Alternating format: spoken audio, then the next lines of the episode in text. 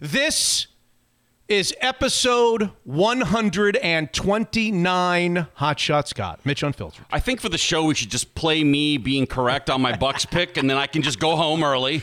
Do you think that's going to change the narrative that Scott doesn't know anything about sports abs- because you happen to pick the Bucks and your reasoning was I'm a genius because No? it's hard to go back to back? for whatever reason It's it just is. hard to go back to back, so you decided the Bucks were going to win. Maybe it was the tail of the tape on Thursday's show where I showed you that there's never been in tail of the tape history a team that had equal offenses, a good offense and a good. They were both remember 65, where lower is better. That's right. Yep. They both were 60. The Bucks offense was a 65, and the Bucks defense was a 65. And I told you, and I said, even though I picked the Chiefs and and, and the Levy family lost um, tuition on the Chiefs. Oh boy, the meal plan's getting pulled Um, just a away. complete football team.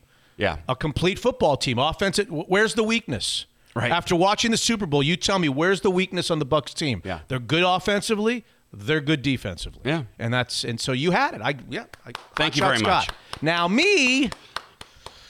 yeah. Uh, Yeah. No. nah, had the Chiefs, picked the Chiefs. As I as I tweeted out, Max Levy came home from the UW. He's in the midst of his second quarter freshman year at UW to watch the Super Bowl at home with his family. Nice. who he can't stand. And I got one of those. and uh, uh, Dad had the Chiefs minus three. Yeah. and I've yet to inform him that he's to he's to uh, report to Bellevue College Right, for the remainder of quarter number two. Pack your stuff, kid. The ride is over. Yeah. But doesn't that affect Oh. the? Don't you kind of hate that in a way though, because you're just kind of irritated the whole game? I love. mean- I, well, I love having a little something on the oh sure, yeah, yeah. especially a game of that magnitude. And I, truth be told, at first I was going to bet the over, and then I realized halfway through the week that the public likes the Chiefs and the public likes the over, Mm-hmm. and the public. Beano Cook used to say, "That's why they send their that, that's why they live in big houses and send their kids to Ivy League schools because they know better. So right. they win more than we win." And I was like, "No." And, and I certainly wasn't going to do a parlay, and you and I could have the conversation. I'm I'm I'm anti. I don't I don't bet parlays. Never. You just can't stand them. You just think it's. I am anti parlay. Maybe isn't it kind of fun to throw ten bucks on a five-team parlay to see if you can parlay your money into something? I, first of all, I would never do that. I've never done it, and I would never do it. Kind of fun. Every time I've done it though, I uh, I If get I was ever going to bet ten dollar a ten dollar five team parlay, Yeah. I would take ten dollars, fifty dollars, and take ten dollars separate bets on all five, so that I know if I go three and two, I'm a winner. If I go four and one, I'm a winner. How are you doing at four and one on a five team parlay? You just hit eighty percent. I mean, think about the insanity of that. yeah. The greatest sports gambler in the world Yeah. hits like 54%. Right. Now, you're going to hit 80 and lose. Yeah. You're going to hit 80% That does hurt. against the spread and lose. And lose, yeah. When the greatest sports gambler in the world hits 55%, right? That's true. You you want to give your money away on 80. You want to say to the sports books, "Hey guys, 80's not good. You can have my money if I go 8. If I go 4 and 1 against the spread, you guys win." That's it's- what you want to do. It's Sunday afternoon. I'm in Vegas and I only have ten dollars. Again. I don't even have Here- fifty. Here's what I'd say to you. If you can't afford to bet the game straight in your parlay, Yeah, yeah. you probably shouldn't be in Vegas. Yeah. Yeah. Yeah, but people You play roulette. Look at yourself in the mirror. Hey, I mean, roulette's job. 30, 38 to one. I mean, people play all kinds of nonsense. Oh, I, of course they do. Yeah, yeah, yeah. I'm So- just saying, but I'm really talking about a two-team parlay. Yeah, I, yeah. I just, I, I would sit. I, I think I could convince you in about a five-minute conversation. Yeah. To never play a two-team parlay ever again. You get 13 to five. You get 13 to Yeah, five. it's tempting. you if you're going to bet a hundred dollar parlay of two teams, you bet a hundred dollars on one team, and then you bet a hundred dollars on the other. If you win both, you win two hundred instead of two sixty. Yeah. But what do the percentages say? Right. You're going to go one and one. Right. And on one and one, if you want to keep handing the sports book your money at fifty percent, by the way, you can't. It's 99.9% can't even go 50%. Right. You go 48, 47. but- Yeah. Yeah. Okay. The, the best is But when I'm you not have, gonna go off. when you have a five team parlay. Yeah. and, and you lose the first. and then you're just like out for the, the other four don't No, even I'm not a parlay guy. Yeah. No Uh, parlay. You don't have to convince me. I mean, I feel like now, it's tough to had I bet a parlay, had I in the Super Bowl on Sunday night, I would have bet As it turns out, I started to like the under, like the under, like the under, like the. I probably would have bet the Chiefs in the under, and I would have lost. So I just put all the money on the Chiefs, and I lost. I love the betting advice from you tonight after a big loss. Lost, Thank you for big that. Loss. What could I tell you? This is us not talking about the Super Bowl. I would. tees, that's right. We're not Yeah, allowed to talk yeah, about the Super Bowl and the tees. Um, I will. Uh, you know, it's it's episode one twenty nine. Yep. Subscribe, subscribe, subscribe. Listen to our podcast wherever podcasts are played and seen and found. Right. Yep. Hit the subscribe button. The Mondays ones are free. Right. Tell a friend. Tell someone who Please like it. tell a Yeah. friend. Sports fans. I actually got an email that I was going to read, but I scrapped it at the last minute. We'll read it on Thursday uh, on Thursday's P show. okay. I got the op- I got my I think my first ever opposite email. You know, we always get the emails like, "I didn't even know you guys had a podcast. I love John KJR. Yeah. I hated John KJR. I didn't I didn't know you had a podcast." You know, we always get that one, and we Yeah, always shake our heads. I actually got one this week. I never heard of you on KJR, but I love the podcast. Wow. I wish I had known. I've been living here all my life. How come nobody told me you were on KJR? You're like officially into the uh, 21st century. Like you're you're a podcaster instead of an old radio hack. Welcome. God. Right. So subscribe, subscribe, subscribe. If you'd like to become a patron, we do extra shows each week. We did a new Seahawks No table this week. You're going to do some comedian and some more music shows. We're going to always have a a P show, which is another full show that's released on Thursdays. Five dollars a month. You go to MitchUnfiltered.com, click the button, and become a patron. Uh, hi, Mitch. I, I I love this email. Can I can I can I reel it in? Normally, I read emails that hate us and hate you, and hate me. specifically me. Yes. Can I, can I reel it in and read one that really touched my heart for so many reasons? Please do. Or will you just joke about it and No, move I- in fact, I have an RIP later that's I think you're going to touch your heart. emotion- you're not a Well, very I am dead guy. inside, but I will placate you and let you be emotional.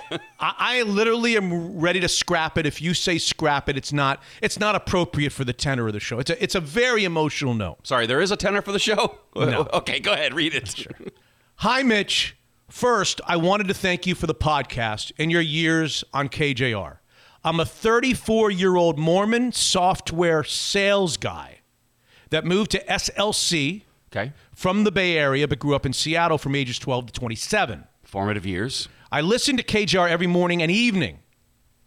I never thanked you for this, but as I reflect upon my younger years, Mitch in the Morning played a real positive role for me growing up. When I was 13, I ended up going to a new school and had zero friends. I very much felt like Smalls from Sandlot. To top it off, my new buddies knew a ton about every sport, especially college football. I didn't know shit. he writes. Nice. My family always cheered for either UW or BYU, but I couldn't tell you the difference between Steve Emtman and Steve Young. Nice. My grandparents took me to Husky games since I was five, hmm.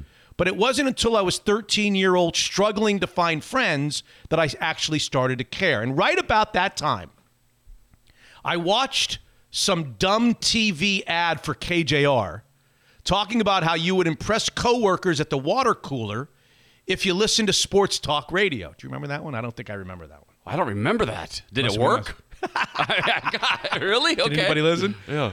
I took the advice. Every morning as I got ready for school, I listened to good old Mitch. My sports knowledge grew to be able to make new friends and feel included. But what I really appreciated about your show was when you had Beano Cook on. Beano's knowledge of college football and how he told stories about the game allowed me to connect with my grandparents like I had never had. We went to countless Husky games after I started getting into sports and Husky football. That continued for years until my grandfather passed away just before a month before the Huskies had gone to the 2019 Rose Bowl a game he loved more than other any other game. Thanks to Mitch in the morning and Beano Cook, I understood why my grandpa loved that Rose Bowl game so much. In fact, I made sure I went to that 2019 Rose Bowl. Unfortunately, my grandpa wasn't well enough to attend. It brought a lot of fun and levity to my life and allowed me to connect with people that matter most to me. Keep trucking with the podcast, Ryan. This email has everything to touch your heart. It's got Beano Cook. It's got. Now, are you uh, just doing this right now? You set me up. well, well, I mean, it's got old people. It's, got everything. I mean, I, I see why it touched you. no, Oh, God. I'm not setting you up. I see. I it. got to tell you, I get a I, I get a lot of good ones. I get some bad ones. I get some go away. I get some how dare what you did. Yada Yeah, yada yeah. yada. This one this week really moved me. It was needed really it. moved me. There's just a lot going on in this one that really resonates with me. I Yeah. know about father son. I know about. Uh, I don't know about father grandfather because I never really knew one. Mm-hmm. But it just this this email moved me. So I wanted to thank I wanted to thank Ryan and I wanted to read it to you on the show. today. Very sweet. I'm, I'm Very very sweet. I'm glad you wrote it. No, I, I, I wrote it. I didn't write. wrote Oh, yeah, it. I'm glad I you read it. Well, do we know? do we know? No, I I couldn't write that. I couldn't write that. Believe me, I wouldn't go down the Mormon trail. if I did. yeah, right. I, I wouldn't think of that. By the way, a curse word from a from a Mormon How fella. about that? I like that. Yeah. Good for him. Yeah. Yeah. Yeah. So there you go. Yeah. No, that that's I'm very glad to touch your heart. I, I got a couple. I got a couple shitty tweets after the game. And so I, I I could use a little of that myself, Okay, you know. so if anybody's listening for episode 130, could you please send one for Hot Shot? you can make it up if Send it want, to yeah. Mitch at MitchUnfiltered.com. I will read the best Hot Shot complimentary note not that we can find. You and if I don't get a good one, uh, if I don't get a good one, I'll write a good one myself, and I'll pretend to be a Mormon who lived in Seattle Nice. during the T-Man years. Good. Maybe he thought he was writing the T man. I don't know. Oh, Maybe. God. Guests on this episode 129. We've got a we've got a good show.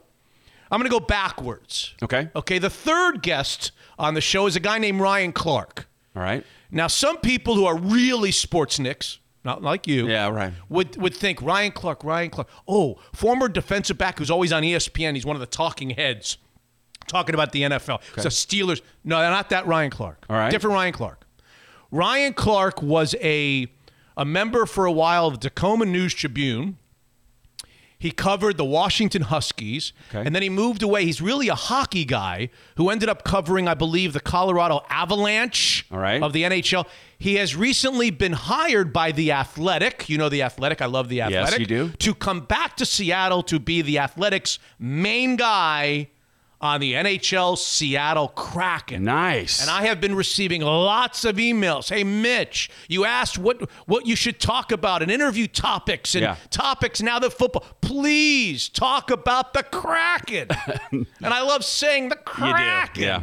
And so uh, Ryan Clark, who just moved back to town and is a real hockey guy, I'm going to embarrass the living daylights out of myself Right. with Ryan Clark. Nice. Clark. So He's is- a talk uh, My and our third interview segment. I'm sure we'll hear, but is like are things happening? Is there like practices Oh, and yeah. personnel and like it's all cooking? No, we, and don't, we don't have any players yet. Okay, well, so you I can't have- have I have no- I have no clue. You know less than me. Less than I you, found yeah. somebody who know. Well, you know, they're it's hot shot. yeah, that's true. I don't mean, know anything about sports. sports. I mean, yeah, yeah, know, Sports. yeah. sports. No, they don't have a team yet. So there's nothing An going on. Yes, there's plenty going on. Okay. Expansion draft is coming. Okay, well, that's in July. yeah. All right. and then they're going to raid other teams. Don't you remember how the Vegas team Yeah. did after they raided all the teams? They won it in their first, First year. like, how is that possible? a little different than the Seattle Seahawks when they were an expansion. That's team. right. Yeah. Right. Who was So- the head coach then? When Look, who? Who was Jack Patera? Look at you. You do like sports. Nice I- one. You just told me. You texted me that you were going to ask me that question on the way over. That's right. His brother Ken Patera, the professional Don't know who that wrestler. See, Yeah, I love I sports. I love I don't know, sports. professional wrestling count? No, not at all. Dusty Rhodes. I am the American dream. That's all I know because on Saturday I would turn on this local ABC affiliate in 1975, and they would have this husky. They would have this wrestling show, and I hated Yeah. it. Oh, really? Because I hated re- wrestling. I didn't. I just wanted sports. I was like, I wonder if this weekend. Da da. Da, da, da, da. I just remember this week in baseball. Hello, friends. Yes. This week in baseball. Um, Mel Allen. I was. I, would- I would turn on for that, and I get this. The, and Dusty Rhodes was Oh. always on the show. This this. I don't know. Mean Gene something or other. Was Mean the- Gene Okerlund. Yeah, you're Yeah. probably watching Mid South or Yeah. was it Mid Atlantic or Mid South? Maybe. yeah, yeah, yeah, yeah. yeah. Because he then Vince McMahon poached all the good like Yeah, Mean Gene yeah, and I- I Dusty don't and all how- that. I don't know how it happened, but I know the Rhodes and Andre the Giant. it's That's I know. shocking that Dusty Rhodes somehow became a fan favorite with that physique. I mean, Yeah, he was fat. He was a fatso. But so was in, so, so was Andre the Giant. Dusty wasn't And seven so foot five, five hundred pounds though. I mean, good God. So the third guest is Ryan Clark. Nice. Hockey. The second guest, uh, I had a great time with the second guest. Got, you won't know him by name. His name is Mike Tollin, T O L L I N. He's an Academy Award nominated filmmaker. Nice. Yes. He won an Academy Award nomination, didn't win the award, Okay. For a movie, a, a documentary called Hank Aaron Chasing the Dream. And I saw it. years and years and years ago when when I heard that Hank Aaron had died, Mm-hmm. I said to myself. I got to get whoever made that movie. Now, what I didn't know is, have you ever heard of Smallville, the TV show? Sure. He did that. Have you ever heard of Arliss? Yes. Executive producer of that. You ever heard of Varsity Blues? Of course. Executive producer of that. Ever heard of The Last Dance starring Mar- Michael Jordan, a 10 part series? Yes. Executive pro- Michael Jordan's not the exec. He's the he's the filmmaker who made them all. He's done t- he's got a hundred a hundred credits to his name. Yeah. TV, major motion pictures, doc. He loves documentaries, Sports, obviously. I mean, he loves- a lot of sports. Yes, Yeah, he yeah. grew up in Philadelphia, sports fan. He's a huge Sixers fan. So I reached out to his people. They got right back to me. They Mm-hmm. Oh, said, "Oh. God, you guys got a lot of stars on your Apple podcast. right. You guys are 4.9 stars. This is why I keep telling people to leave us a review and a rating because, and this is true. People will say to me, "Hey, I'll say, can I get Mike Tollin on?" And he'll say, "Can you tell us? Can you give us the link to your?" to your podcast and we'll send him the link of the Apple podcast. And Yeah. as soon as they go, they see the rating. Right. They see what people are reviewing, what people are saying. They see how many people have reviewed it. And that's the way a lot of these marketing people and a lot of agents decide whether, okay, is this a good show to go on or not? Yeah. And so this is why I ask you to, to leave 10, 12 re- reviews each person, 10 or 12 Right. person, so that we have some reviews. So if five people leave 12 each, that's 60 more. I bet you some famous people got burned early on in the podcast world with like two high schoolers in their basement doing a podcast. And that's what we are, but I. But, you trick them somehow. I like it. So Mike Tollin is Great. interview number two, talking about Hank Aaron, talking about the Jordan series, talking about all Cool. kinds of sports. All right. But the first guest is the guest that I think people will literally people who have never heard our podcast before might listen. All right. And that's Chris Hansen. Do you remember Chris Hansen? I do. Yes, my brother-in-law used to work with him. As a matter of fact. Is that true? yeah, they ran in the same circles in San Francisco. Really? Yeah, he worked for a a firm. small world. Your your your wife's brother? My wife's brother, yeah. Really? Yeah, he's like he runs in that hedge fund Wow. money management world. Wow. He said he hasn't talked to him in ten years. But Okay, uh, neither had I. But he, he he told me he goes the people who who told me about him say he's very very smart, and I tend Well, to believe him. He's a billionaire, a so he's doing right? pretty well for Yeah, himself. yeah, yeah. He's the Seattle. People don't need me to tell you who Chris is. He's the guy who was leading a charge, not the charge, a charge to bring the Sonics back, to bring the NBA back, and he's the guy who put the group together with the Nordstroms. Russell Wilson's in the group. Wally Walker's in the group. Nice, okay? okay. they put the group. At one point, Steve Ballmer was in the group. They were going to try to bring the Kings. You remember? They took a Oh, run yeah. at the Kings and missed it by that much. Kevin Johnson and he stepped want- in. and he wants to build the arena in SoDo, not the one at Seattle Center, Mm-hmm. and it's a little bit controversial because he needs a little bit of the Occidental stream. Right, right. He wants to build this palace on private money, no public money, and do the whole thing. And now the thing's happening. Well, he hasn't spoken publicly in two years Yeah, I was, this. I was just gonna say I don't feel like Two I've heard years. from him for a while. Two years. Okay. And and so not only has he not spoken in two years, then that means he hasn't spoken since Adam Silver's talked about expansion. Adam Silver's talked about Seattle. Yeah. Adam Silver's talked about even the Seattle arena, the uh, the new Climate Pledge arena where the hockey team's going in. So I reached out and I got uh, um, um, immediately heard. You know, he's not. He's laying. We're laying low, and there's really not much to talk about. I said, Nah, I think, and I pushed. Okay. And here he is. Great. Forty minutes. Ooh. I think it's the most revealing interview you will ever have heard Chris Hansen do about the plan is still the plan. They still want to be there for the NBA. If the NBA, whoever the owner of the new franchise will be, if it's not them, somebody else, if let's say they want their own arena, not a, an arena that they share with a hockey team, Yeah. they're there. They're still willing. They're ready. They've got the land. They're ready to go. They've got the plans. They obviously need that street, that little part of Occidental. But he's going to talk about all of that and and and everything that's going on with the the the continuing efforts to get the NBA back to Seattle. I would love it. I would love it. We all would love it. Yeah. I mean, imagine your your kids live in a city with no NBA team. Like taking them to a game in the city that You they- can take your know. daughter to a WNBA game, and my son would be moderately interested in a WNBA Yeah. game. But I, yeah, I've got two boys. Thinking about it, I got one boy who's 18. Yeah. I got one boy who's 15 and a basketball player. Uh, they both played growing up. They both loved the NBA. Uh, no, I, know. could never take him to a game. And there's a Seattle Supersonics They bumper right sticker right behind you. right behind me. yeah. So uh, I went head to head, mano a mano, Can't with wait. Chris Hansen for 40 minutes, and that will be interview number one on Mitch Unfiltered. Know, after we do our our first segment on the Super Bowl. 40 minutes. What are you and I doing here? I'm going to go home and listen to the show. It sounds be good. a long show. Okay? I'm ready. Hey, Hotshot, 18 locations of Zeke's Pizza now await you as dining rooms are again open at 25% capacity. The newest location in Kenmore near City Hall and a flurry of new Zeke's locations are coming soon. Download the Zeke's Pizza app, order online. Some fabulous pizza and beer will be at your door in no time. Valentine's Day at Daniel's Broiler is on the table again as Leschi, South Lake Union, and Bellevue Place welcome back diners at a 25% capacity clip. Now be flexible on your day and time because Valentine's Day seating is filling up super fast at Daniel's. No place better than Daniel's Broiler for special occasions, a world class steakhouse. The Kirkland office of Guild Mortgage, a 30 year fixed rate in the two still. More and more unfiltered listeners are spending that seven minutes with Jordan Flowers or a member of his team on the phone. It's all it takes to find out the incredible monthly savings of a refinance available to you at 425 250 3150, the Kirkland office of Guild Mortgage. And Evergreen Gavekal,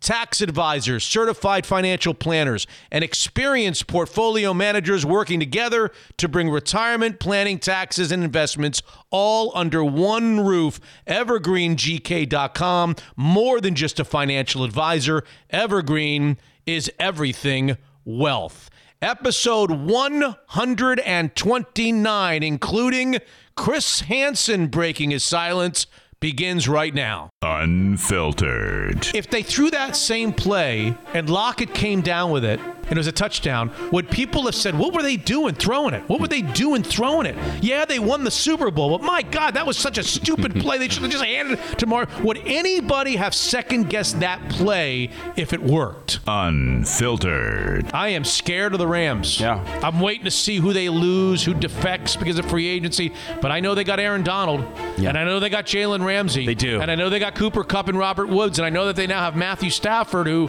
say what you want about him, he can play. Yeah. He can play a lot better, I think, than the guy that they used to have. I, I'm I'm good and worried about the Rams. Mitch is unfiltered.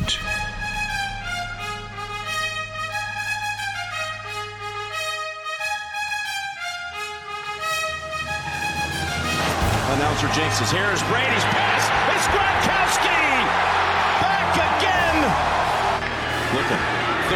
Third. End zone. Caught. Gronkowski again. There's the fake. There's the pass. And there's the catch for the touchdown. Antonio Brown. Fournette. Fournette. Fournette. Touchdown. Tampa Bay. I'm so proud of all these guys down here. Everything we uh, dealt with all year. We had a rough month in November, but BA had all the confidence in us. The team had a lot of confidence. We came together at the right time. I think we knew this was going to happen tonight, didn't we? And episode 129 now, Hotshot Scott, is officially underway. I don't know if you've heard or not, but it's really hard for NFL teams to win back-to-back Super Bowls. so I, I I went back and looked up how many have done it. Is it really hard? I mean, it just feels like it is. Well, but I- Tom Brady must have done it. He's won seven of the damn things. we did it once. He did it. So he did it. 03, Yeah. Yeah. But there's only seven. Seven teams have won back-to-back. Yeah. some pretty good, Yeah. pretty good teams. Did anybody do it in the 70s? A couple Uh, teams do it oh in yeah, the the 70s? Steelers. Anybody else do it in the 70s? Uh, oh uh, no, but '60s Green Bay Packers Super Bowls one and two. I mean, but after that, that's really it for that. Oh, hold on, let me scroll it. Uh, 72-73 Miami Dolphins. Yeah. Yes, they did. Would you like to drink to that? We can drink to Super. Bowl seven and eight. My my my son Max turned to me in the middle of the game and he said to me something. I'm trying to remember the quote. He said, "Doesn't this sound familiar? Great young quarterback Patrick Mahomes wins a Super Bowl early in his career." Comes back the next year with a chance to win back to back and loses to Tom Brady. Interesting. Does that sound familiar here in the Pacific Northwest? I did not think of that. That's really interesting. That was Yeah. my that was my son's first comment when he saw the Chiefs were going down to the to the Bucks. He thinks it reminds him of Russell Wilson, in which case Patrick Mahomes might never go to another Super Bowl. Right. It seems hard to fathom right now Patrick Mahomes not going back, but I'm guess I'm guessing that if we thought about after the 1-yard disaster against the Patriots, if I would have asked the next morning is Russell Wilson going back to the Super Bowl? you would have said, "Oh, may, maybe next year." Oh yeah, We would have thought he'd be there yeah. two or three times Right. by now. That's right. More. Yeah, yeah, yeah. right? Sp- Speaking of that, that one yard play that they, Yeah. they did. When it was for fourth and goal at the one, and they didn't give it to Leonard Fournette, the big bruising. Oh. I, I'm thinking to myself, what did, what do coaches have against running backs who get the tough yard at the goal line? Why? Why did they refuse? Who they give it to Ronald Jones? Yeah, Ron yeah, Jones? 27. I Yeah, think. yeah, Uh, yeah. It was the same thing. Yeah. This Fournette guy, he's like reinvigorated. He's, Yes, he's he is. killing people. I happen to think he Jones can't get is better. ball. He's probably better. I, I, I think you're right. I think Fournette's more, you know, rough and rough and tumble Yeah. at the at the goal He line. like I, I kind of like Jones better, but uh, he did have a great night. He had a great Yeah, night. great playoffs. Leonard Fournette had a great night, and so yeah, Tom Brady It- yeah. So I, I told you. seven frickin' rings. I know. I have so many thoughts. Frickin' Brady. Go ahead, you start. Well, we'll go I'll- back and forth. You start. All we hear about is that he's the greatest quarterback of all time. It's without question now. It's not even close. Now my question is, do we? This is going to make some people throw up. So be ready. Should I get a bucket? is he the greatest NFL player of all time? Like for eh, who would you say? Usually we say Jerry Rice, or eh, he's probably. Yeah. Is Brady? He's got to be the greatest, not just quarterback ever. He might be the greatest NFL player of all time. yeah. Ugh. Well, he's certainly the most accomplished. Well, Yeah, whatever greatest means. I don't know- you. I don't know what that means. Yeah, I don't know, but I mean, it's it's it's really insane what what he's done. Look, the Buccaneers were well prepared. They were very balanced. They were very sharp.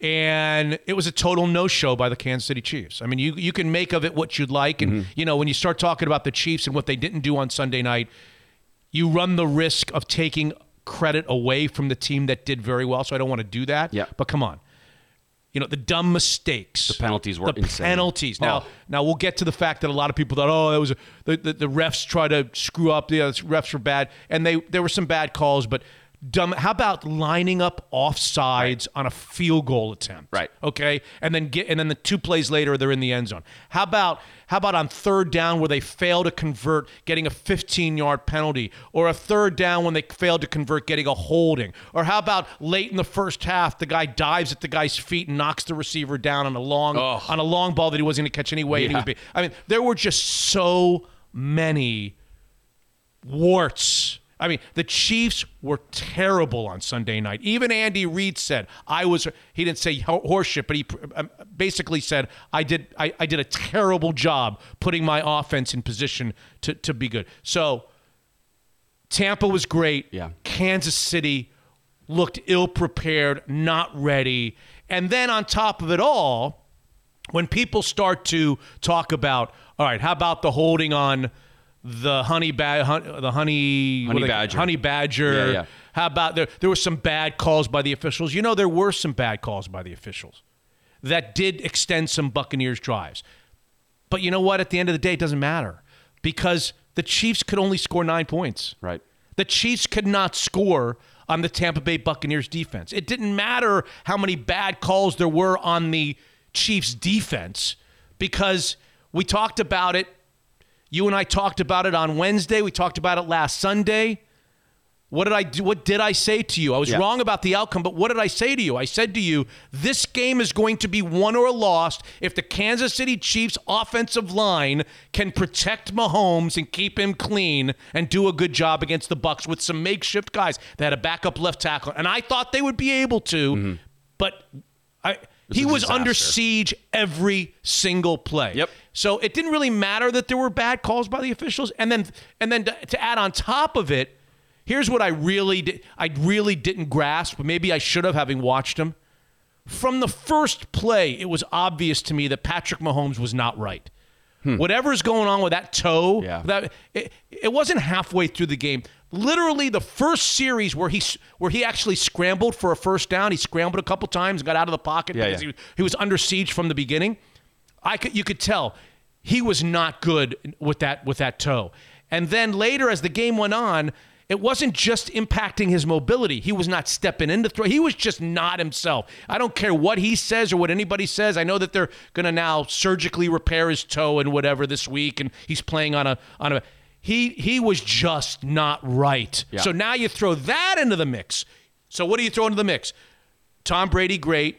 the Buccaneers whipped the Kansas City offensive line, and the quarterback was 60% of himself. Yeah. If I had known those things before the game started, I would not have bet the tuition on the Kansas City Chiefs. Well, you did know about the the O line because that was a concern. You did say I that. just thought that the O line would hold up. I mm. thought the I didn't think the Buccaneers could repeat what they did against Aaron Rodgers. And repeat, they did. They even did better against Mahomes. I don't. I can't remember one time where he went back to pass, Right. where he didn't have people coming at him from all directions. yeah, three. He got sacked three times. But he was he was always under pressure. he got hit eight times, and then just under pressure the entire game. the whole game. The whole game. Brady got hit twice. What's the difference, right? I mean, there you go. He got sacked once for six yards. Once. Well, Brady also was ahead. Yeah. So he could run the ball and he could disguise his passes a little bit better. He gets rid of it quick, though. Well, yeah, he does. And once the Chiefs got way behind, then it was like, let's Yeah. pin our ears back and go after a guy who can't even run very well in Patrick Mahomes. So I just thought, yeah. It Uh, looked, I- anyway. it looked like Mahomes. Do you remember that game Flyers Up, or we called it 500, where there'd be like five or six kids and another kid would throw, Throw it? the ball, yeah. That's what Mahomes looked like he was playing. He's just running for his life and, And, then, throwing just the ball. It seemed like there was always a rusher that wasn't that was coming in untouched, Right. like Exactly. a blitzer or I know. just somebody coming in when nobody's blocking. A couple times the running back just ran right by him. It was like, I'll Yeah. just let him go in there. just let him go. Yeah. it- they- I think the O line was just getting whipped. I don't think it was a bunch a bunch of blitzes. The- Some of those guys were just getting their butts whipped. Yeah, it was not good. Now, I want to go back to something you said about the Chiefs looking unprepared because I'm sure we're going to hear more about this as the week goes on. I, I'm sure you're familiar with what happened with Britt Reed, Andy's Yes. son. Yes. Okay, so now I'm wondering. Did that have that play an impact? Don't know. I don't know either, but I mean, I think it's He's the line. He was an assistant linebackers coach. For the people who don't I'm sure everybody knows by now. Okay. He's had a real troubled past. His brother died of an overdose, I believe. at training camp, right? His brother died of an overdose. Um, he's had a trouble pass. He got in an accident over the course of the week. Two kids or three kids were hurt. One very seriously. Yep. Was fighting for her life. A little five-year-old girl, Yep. darling girl. And so, yes, it was a really messy, messy scene. And I, yeah, I mean- if you're asking me, I, who, who am I to decide how much of a factor that played in the game? I Right. have no idea, but it was a horrible thing. I think it. I, I mean, I, I don't know how it couldn't. I don't know how that couldn't Yeah. couldn't affect. Couldn't affect. I'm not, uh, believe me, they, they may have lost anyway. But I, that had to play some role on how he prepared, where his head was, and the whole team was probably Yeah. like, "There's Yeah. a five year old girl on life support because of one of their coaches."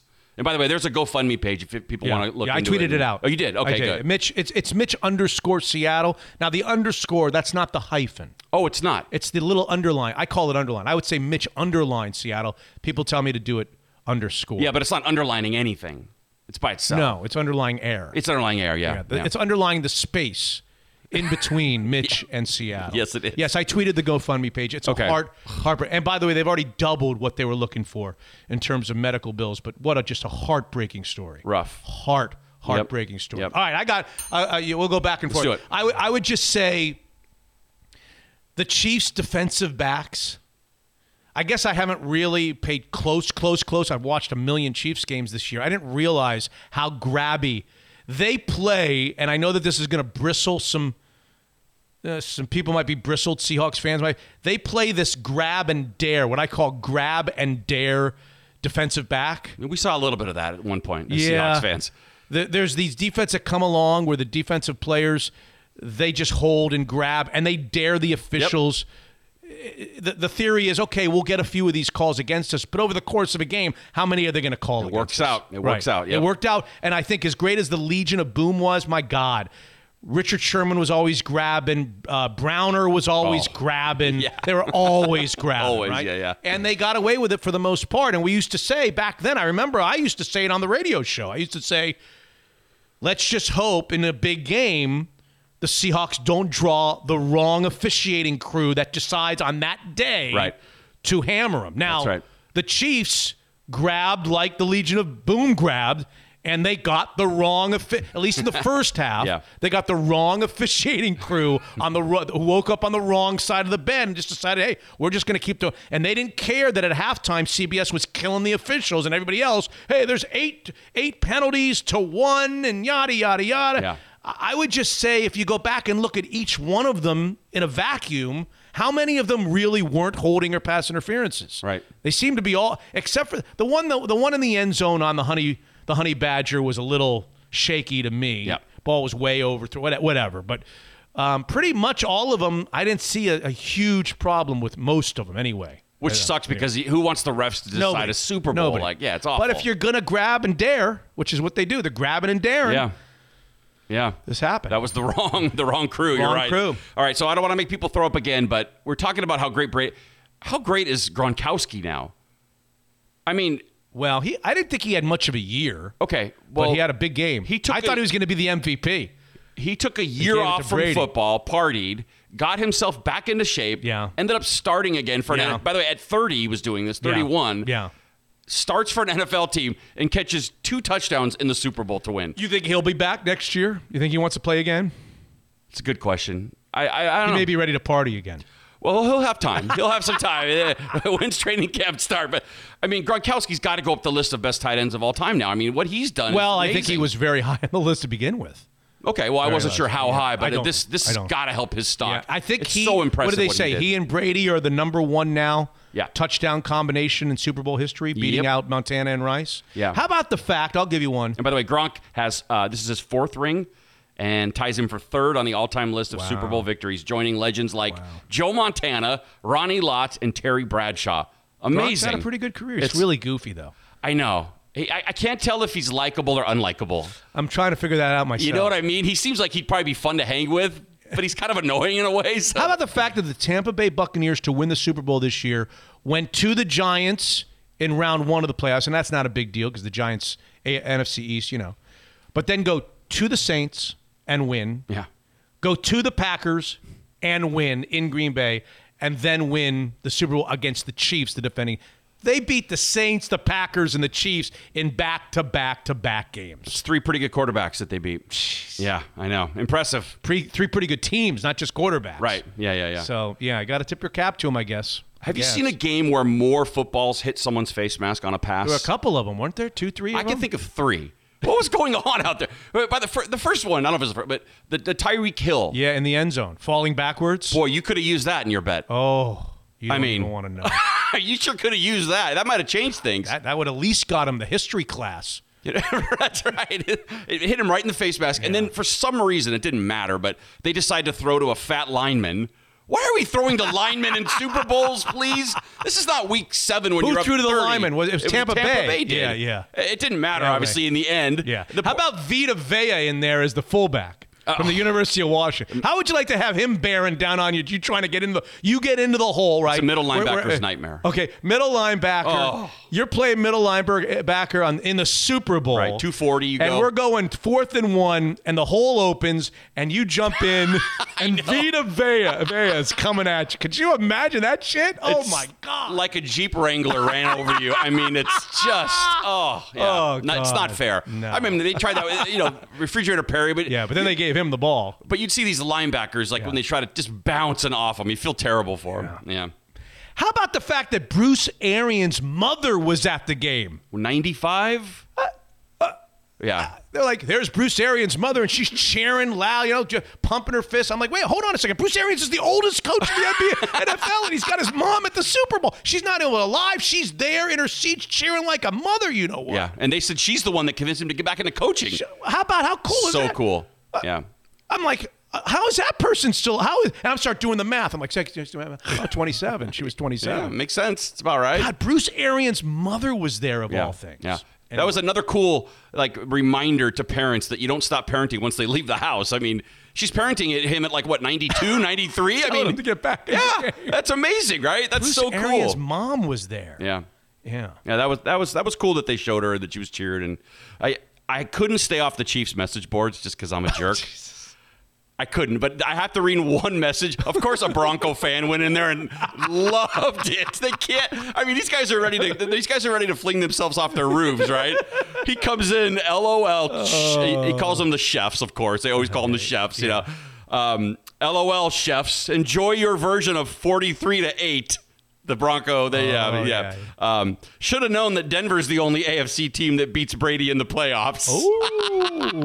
I just love that people can't control themselves. They got to go in there and just kick people while they're and down. you know? got to go in there and watch Exactly them kick people in right. there. At least I stay out of it. There's only one thing worse than people kicking other people in the knees, and that's the people that like to stand off into the side like you and watch them and giggle at Yeah. them kicking at other people. Oh, not only watch, I film them and then put it on YouTube.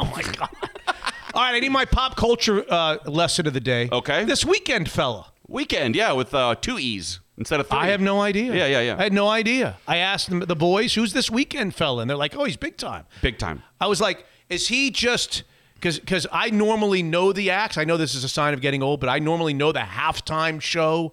I- I, I know of you know uh, Bruno uh, Bruno Mars. Bruno Yeah, sounds like you know of him, yeah. I know Katy Perry. I know these people. Yeah, yeah. I know these people. But then they hit me with this Weeknd fella. Oh, yeah. And I thought maybe this was just a watered down halftime entertainer because of the COVID thing. It was a weird year. They couldn't get a big star. Oh. And my kids are like, "Ho- ho- Dad, this is a big star. Big I was like, oh come on, I'm not gonna. This I mean, he, he's a he, he looks like a, a talented guy. He's where he sounds like Michael Jackson to me. Had his shoes Where- on? Had his shoes on. I'm thinking, but come on, how big could he be? And then I recognized every song that he sang. how did that happen? Just from being in the car with your kids. Yes. That's how I recognized him too. I recognized them all. 'Cause I would have thought. Piper would have said, "Oh my God, it's the Weeknd Dad." Yeah, or loves it. Weeknd. I don't know. Is it the Weeknd or is he Weeknd or is that his name? I Who think it's it? just Weeknd. Weeknd. Yeah, yeah, yeah. Yeah. But I, I did a little research. I, I had a feeling you'd ask. Yeah, I don't know. 19 top 40 hits. Really, Casey Kasem would have loved this guy. And now at number five, five number one hits. Number one. Really? That's yeah, Barry Manilow doesn't have that. I mean, this Oh, guy's yes, he does. Oh, yeah, Not don't- five number one. Don't you ones. dare put the Weeknd fella in with Barry Manilow. yeah, the Weeknd Don't doesn't want me to either. Believe me. and he's Canadian. That's all I know about Is him. he? He's Canadian, and he's just a prodigious. Well, he looks like a nice enough guy. He had a nice sure. show. He had a nice run there at halftime. But I will tell you that having not ever heard of him and wondering who the halftime show is, and then recognizing virtually every song that he sang was a was a real treat for a oh, fellow. Oh, good. I'm glad to hear it. But again, again, I'll go back to an old gripe that you've heard me do a million times. I'm going to do it until it's changed. Maybe CBS could have turned up his mic. Yeah. Were you having trouble? How was this? Okay, The mix was off. Yeah. Were there little stuff going on on the TV broadcast, or was that just in my house? Like little skippings. Oh, and, Oh, yeah. and and then Towards they would the go. end. And how about yeah, towards the end? And how about when they went to the studio guys and JB's talking, and they've got some other graphic up and post game show. It, again, I'm going to go back to I'm going to go back to what I've said over and over again. Why does it seem like the CBS the CBS broadcast of the NFL, and I'm not talking about talent. I like Nantz a lot. They've got Romo, who's like the, t- the king. Right. I think that their pregame guys are fine. I think they're as good as the Fox. I'm not talking about talent. Ian Eagle's an old friend. I'm not talking about talent. But there's something about CBS technically. I, I don't even know how to. I don't even know how to bring this up. Okay. How to articulate it. The colors on the screen are not quite as vivid as NBC or Fox. The sound isn't quite as good. There's something going. It's almost like they spend 75 cents on the dollar. There's something there's something there's something strange.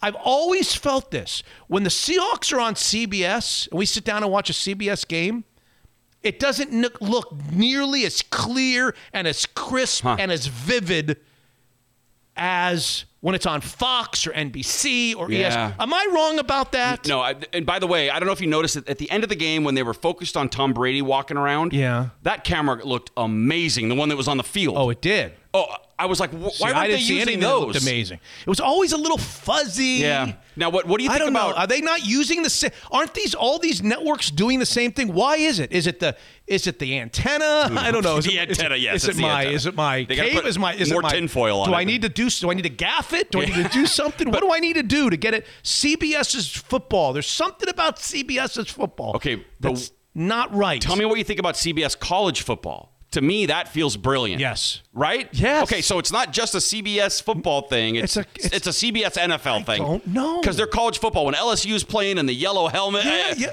Looks you know what? amazing. You're right. Now that- it looks amazing. So they need to get There's whatever college football going on. yeah. yeah, No, I'm it's with you. It's not quite right. It's not. There's something kind of off about it. Kind of off about CBS's Yeah. NFL football. Anyway, all right. I've done that a million times. There's a million and one. All right. You go. You got uh, anything? Well, it's it was a rough game for PETA. You familiar with PETA, the PETA's animal the- rights? sure. Well, I don't know. Who knows what you know? Again, you found out about earbuds a month ago, so I don't know. You know. And I didn't know the Weeknd. Yeah, Go yeah, right. Um, so PETA, I, I guess Yeah. uh, an anonymous person came up and said, "We'll donate hundred thousand dollars if the honey badger gets an interception." Oh well, he had one and another penalty. Crazy, right? That he that, that it didn't. ca- He, he Oh, somebody, let's do a GoFundMe page. We can do. We can oh, raise. Hopefully he'll give it anyway, or she'll give it anyway, whoever Yeah. the anonymous Yeah. donor is. Yeah. But I couldn't. I, I read that story and then I saw oh. him get the interception. Oh, the honey badger. She an LSU? I mean, what is she? A Chiefs or a LSU Who? fan? This donor. This donor. we, we don't we don't know who it is. It was an anonymous donor, so hopefully PETA gets their money. He did get an interception. Was it my imagination or did Tony Romo need Jim Nantz to tell him how much of a margin 31 to 9 is? I didn't notice that, but You tell me. didn't? No, tell me. May, maybe I needed the help too, so we were on the same page. You I. Okay. All right, hold on a second. Yeah, go on. I, I swear I heard Tony Romo say, "Jim, help me out with this. 31 to 9 would be how many?" And Jim went, uh, "Are you you mean 22?" Yeah, 22. I didn't notice that. I looked at Brett. Brett looked at me. I looked at. Him. I was like, did I just hear that right? That Tony needed Jim Nantz to do 31 minus nine, or was he? Now maybe he was. That maybe that's Tony Romo being Tony Romo. Yeah. Because there's certain times. I don't know if you know this that broadcasters. Studio hosts, whatever, will pretend to not know something, and when they might know a little bit more, but then they're, I don't know, maybe this was his way of pulling my leg. But at one point during the broadcast, they were trying to figure. He was trying to figure out. Okay, would they still be three scores down if they give him a field goal here? And I think it was. Tw- I think it was th- twenty-eight to nine. Okay. So he was saying, now Jim, you didn't see this. Now Jim, it's twenty-eight to nine. If they hold him to a field goal, help me out here. Thirty-one nine would be what? And Jim did like a double. Like he didn't answer right away. He was like, uh, uh, he, I don't Didn't even know if he was kidding or not, or- He's like, are you? You mean like twenty-two? Yeah, yeah. That's what I'm asking. I, I was like, Tony. All right. Well, clearly Okay, so- he's not stupid. If you've ever seen an NFL playbook, all right. Okay. He's smart, and it, it's an old like annoying Is trope. math thing? Yeah, people love to say I, I can't do math. Uh, I, Okay. math's hard. You know, people numbers Well, there's hard. a lot of people. I I believe that there are like two two polar. There's two sections of the world: the math world and Yeah. the non-math world. All right. Well, But yeah, I don't think on 31 to minus nine. I would hope not. No. How much? What? 20 million a year he's getting now? yeah. Jim, help me out with 31 nine. What would that be? Yeah. I, I don't. Now I got to go back and watch. Now I'm gonna. back- Go, I'm yeah. gonna. I want to hear this now. And I don't know how I I want it. you to go back and watch. I want you to come back on 129p on Wednesday night and tell me whether you think he was joking, was this tongue in cheek, Okay. or was this serious, like Tony Romo needing Jim Nantz to do the math on him for 31 9? Doesn't he have a producer he can talk to? But hit the button. Well, he was. He was. All right. Who's the favorite to win it in 2021? The odds are out.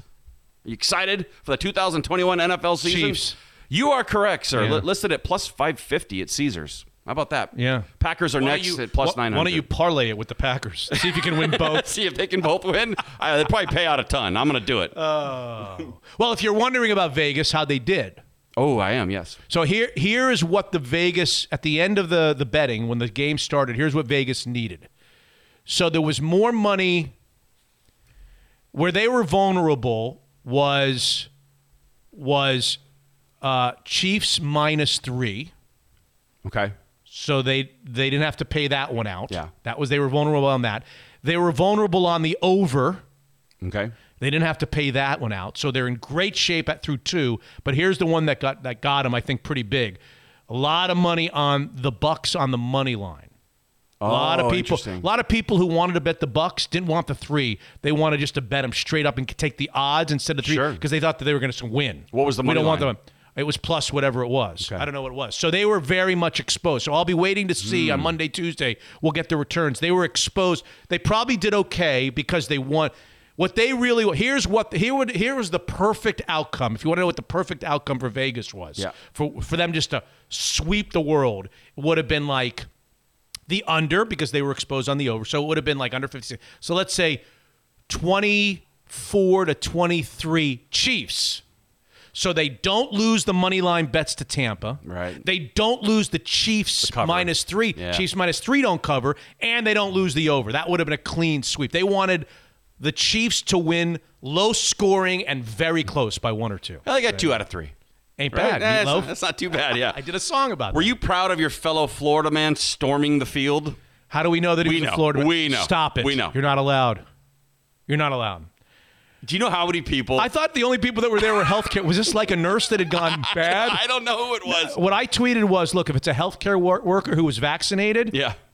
I'm willing to give them a, a pass on this. It's been a tough year. It has been a tough year. and maybe year. it's driven Blowing somebody some so steam. crazy that they needed to take their clothes off and run out. Well, I did you, you see that he blew it at the one yard line? Have you seen the video? Well, he he could have do- he I think he could have gotten in, but he I, he slid for some reason, or he slipped, yeah, or yeah, yeah, he yeah, Russell Wilson went feet first. that's right. He he made a nice one nice spin move. yeah, but he was he clobbered after that. He was clobbered. Yeah, But why is it that like the first two look like they've never run in their life? Why is it that security guards sometimes when they're chasing look like I mean the guys at the end look like they, they could run yeah, because but- they're not expecting it. Maybe they're just caught off guard. Maybe. Yeah, I guess. I don't know. and it's hard to it's hard to put a, the guy put a good move on him in the open field. He did. He put a, a nice of- little yeah, spin move. yeah. I used to be friends with a guy who who did that same kind of thing at Safeco Field, and I, I I used to have a bet with him. I said, I guarantee I can make it to center field, and he's like, I guarantee you can't. I, I really wanted to try to see if I could make it to center field, but you know Tim Hevly already hated us, so I didn't want to you know get in more bad with the Mariners. But I know I could make it. That guy ain't and is, tackling me. isn't uh, who's the guy who does it on radio? Is he going to be in trouble? Did you say coming in to the show? Oh, Kevin Harlan. Kevin Harlan.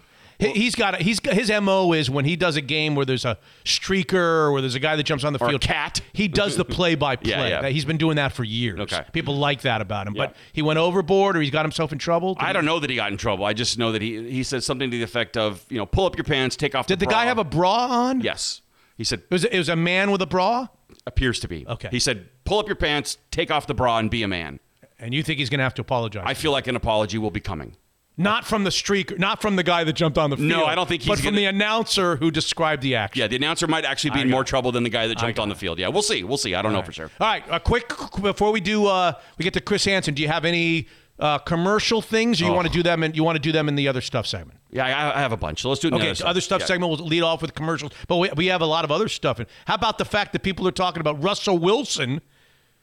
That John Schneider is now fielding calls, tr- or that people tried to call John Schneider to find out about the availability Ah. through trade of Russell Wilson. You get that one all of a sudden just dropped in there? I know. The whole world was like, what? What? But people love to pounce when they think a guy's not, you know, maybe he's a little unhappy, he didn't have a great season, and they just jump in and pounce. Somebody reported on the NFL Network that Saw there were actually people calling the Seahawks and John Schneider about Russell Wilson. How about Russell Wilson getting lots of airtime? He was on Well, he was man lot. of the he was man of the year. He was, yes. That's a huge honor. He hasn't won that before. Oh, okay. One guy. I don't even know that he's been nominated before. Oh, okay. You only one guy from each team. There are 32 nominees. Yeah. That is a huge award. Well, good for him. That's like for yeah. your work off the field, and you know, there's no questioning that with him. He's Yeah. amazing. He's amazing when it comes to that. All right, so we got to talk about a little bit about that. Yep. Is there where there's smoke, is there fire? Is it possible? Is it preposterous? We could talk about that. What would it cost the Seahawks to trade him in terms of salary cap and dead money and all that stuff? Right now, Schneider. Could, fa- would you ever trade Russell Wilson? The notion, and, and by the way, the reports state, and we'll get there in the other stuff. The reports state um, that John Schneider has made it very clear we are not interested. Right. Which is interesting because there were also reports that John Schneider was looking to trade Russell Wilson two years ago, three years ago, for the number one overall pick, the year that Cleveland picked uh, the quarterback, Uh, yeah. Baker, Baker Mayfield. But no, that's not been substantiated whether they were willing to part with Russell Wilson back then. And I would just say, if they were willing to part with Russell Wilson three years ago, Yeah. Yeah. would they be willing to part with him now? Now that was before a contract, and there was it was the the, the playing rule the. Play, the the rules were different back then. When I say the rules, I mean the contract situation was different. Anyway, let's do all right. Chris Hansen for 40 minutes, Mike Tollin, the filmmaker, for 20 minutes, and then uh, hockey, the Kraken, Yes. people who wanted Kraken stuff. You got it, and then we'll do the other stuff segment. Hey, Zeke's Pizza continues to grow, new locations popping up, and now we're allowed back in the restaurants at 25%. Here's Dapper Dan Black. Hi, Dan. Hey, Mitch, I'm sure you can hear the excitement in my voice over the new nickname.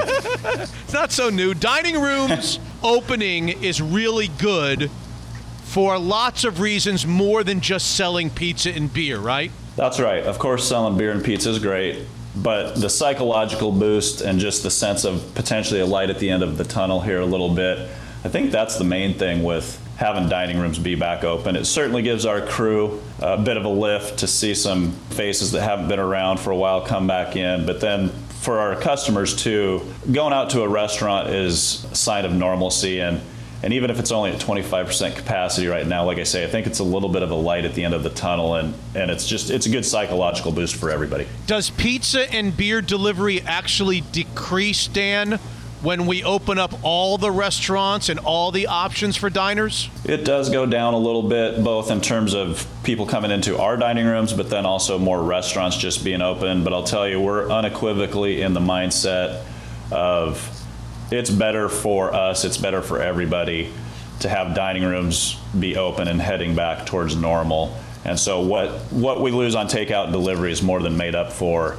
Uh, like I say, is dining rooms coming back. So Kenmore near City Hall is number 18. Tell us about 19, 20. I'm hearing about a 21st location. Yeah, actually, we've I've signed a couple deals since the last time we talked. We've talked about again Kenmore being open, Mill Creek and Mountlake Terrace being in in the pipeline. Uh, signed, a, like I say, a couple more deals, and so you can add Burien, White Center, and Seward Park onto the list. And then, like I say, there's there's two or three more coming soon. Some deals are signed. I'm just not ready to announce them yet. Superb. Download the app, the Zeke's Pizza app. Order. Visit them on the web at Zeke'sPizza.com. Have some pizza and beer delivered to your door, or visit them at one of the 18, soon to be 19, 20, 21, 22 locations. We love Zeke's Pizza, homegrown in the Northwest. Unfiltered.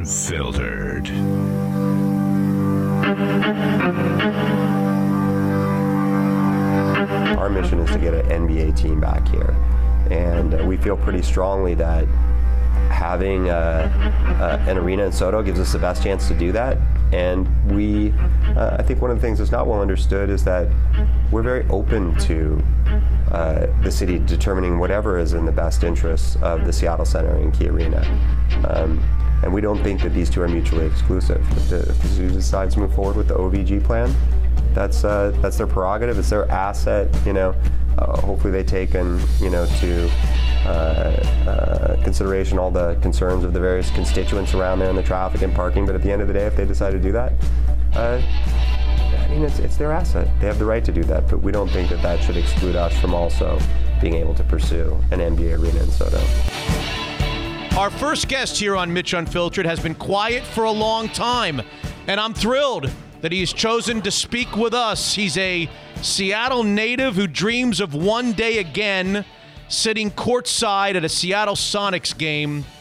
Chris Hansen. Hiya, Chris.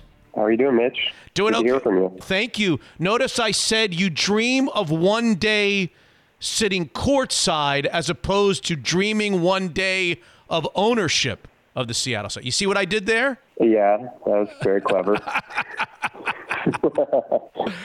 and uh, the last Sonic game I did attend, I could say uh, I definitely was not in a financial position to sit courtside. So last Sonics game I attended, I was I was pretty high up in the uh, in the uh, second level. So Well, update our listeners. Are you now in a financial position to sit courtside, Chris? yeah, I think that's a pretty uh, safe assessment. so. Well, and and I would gladly uh, I would gladly uh, trade my close to courtside seats for the Warriors for courtside seats uh, for the Sonics. So. Oh. Yes, we'd like you to trade those immediately. You know, we haven't heard from you in a long time, as I said, especially since NBA Commissioner Adam Silver cracked the door on expansion publicly for the first time in a long time uh, to Seattle. What'd you think? I mean, again, I think that it's you know what I've always said is that I think it's inevitable that the NBA will return to Seattle at some point. Certainly not in a position to have, like most others, a tremendous amount of insight uh, into exactly when that was going to happen. You know, I think Adams made it clear that it's back on the table at some point. I don't think he's given a, from what I've heard, a definitive timeline on that, but I mean, this is a, a great first step. Uh, you know, opening a salvo to us getting back a team is, is super exciting. So, along with everybody in Seattle, you know, I'm I'm uh, you know optimistic and excited that hopefully it's sooner rather than later. When the commissioner of the NBA says something like that publicly, does that push your buttons, your group's buttons, to reach out to the NBA? Um, I would just say that look, we've you know Wally having played in the NBA, us having coming very close to purchasing a team a few years ago. They know we're interested, and and we've certainly had you know kind of an ongoing dialogue with the league. And you know, as I pointed out, there hasn't been a whole lot to talk about, honestly. And I think uh, at this point, Silver opened the door, but he, but the league is is keeping their cards pretty close to their vest at this point about what that would mean in terms of timing. And uh, I, I think that we'll all know uh, kind of simultaneously. I, I don't think that any one group will have like some distinct advantage. I, I think the NBA will open this in a in a fair and transparent process. Many in our audience, Chris, might be saying to themselves, well, we have a new multi purpose arena almost ready to open at Seattle Center. By all accounts, they've done a fabulous job. Adam Silver even acknowledged the new home publicly. We love Chris Hansen. We appreciate everything that he's done, but let's now just ditch the SoDo idea and concentrate all of our efforts on climate pledge. It's not that simple, is it? Yeah, I mean, I think that my objective has always been to get basketball back in Seattle, you know, first and foremost. Any anything other than that is secondary. I mean, I really entered this with like a civic objective of getting a team back for our city. No one else at the time was uh, was really doing a whole lot about it, and so you know we stepped up to the plate and and we could see a few opportunities coming at the time, and we really wanted to get Seattle in the best position. You know, back in 2012 and 2013, and, we came damn close. You know, I mean, we we really I think did put a good effort uh, forward, and it didn't work out. Uh, but what I would say is nothing has really changed from that perspective, from my point of view. My my job is to help us get a team back, and if that team, if the NBA thinks that Key Arena is an adequate home, and and I don't just mean in terms of uh, the quality of the building, but the quality of the economics for the owners uh, or potential bidders then yeah, of course we will 100% support it. And you know, again, I'll be sitting courtside in Key Arena with our, you know, my seats and my friends and, and cheering on the Sonics.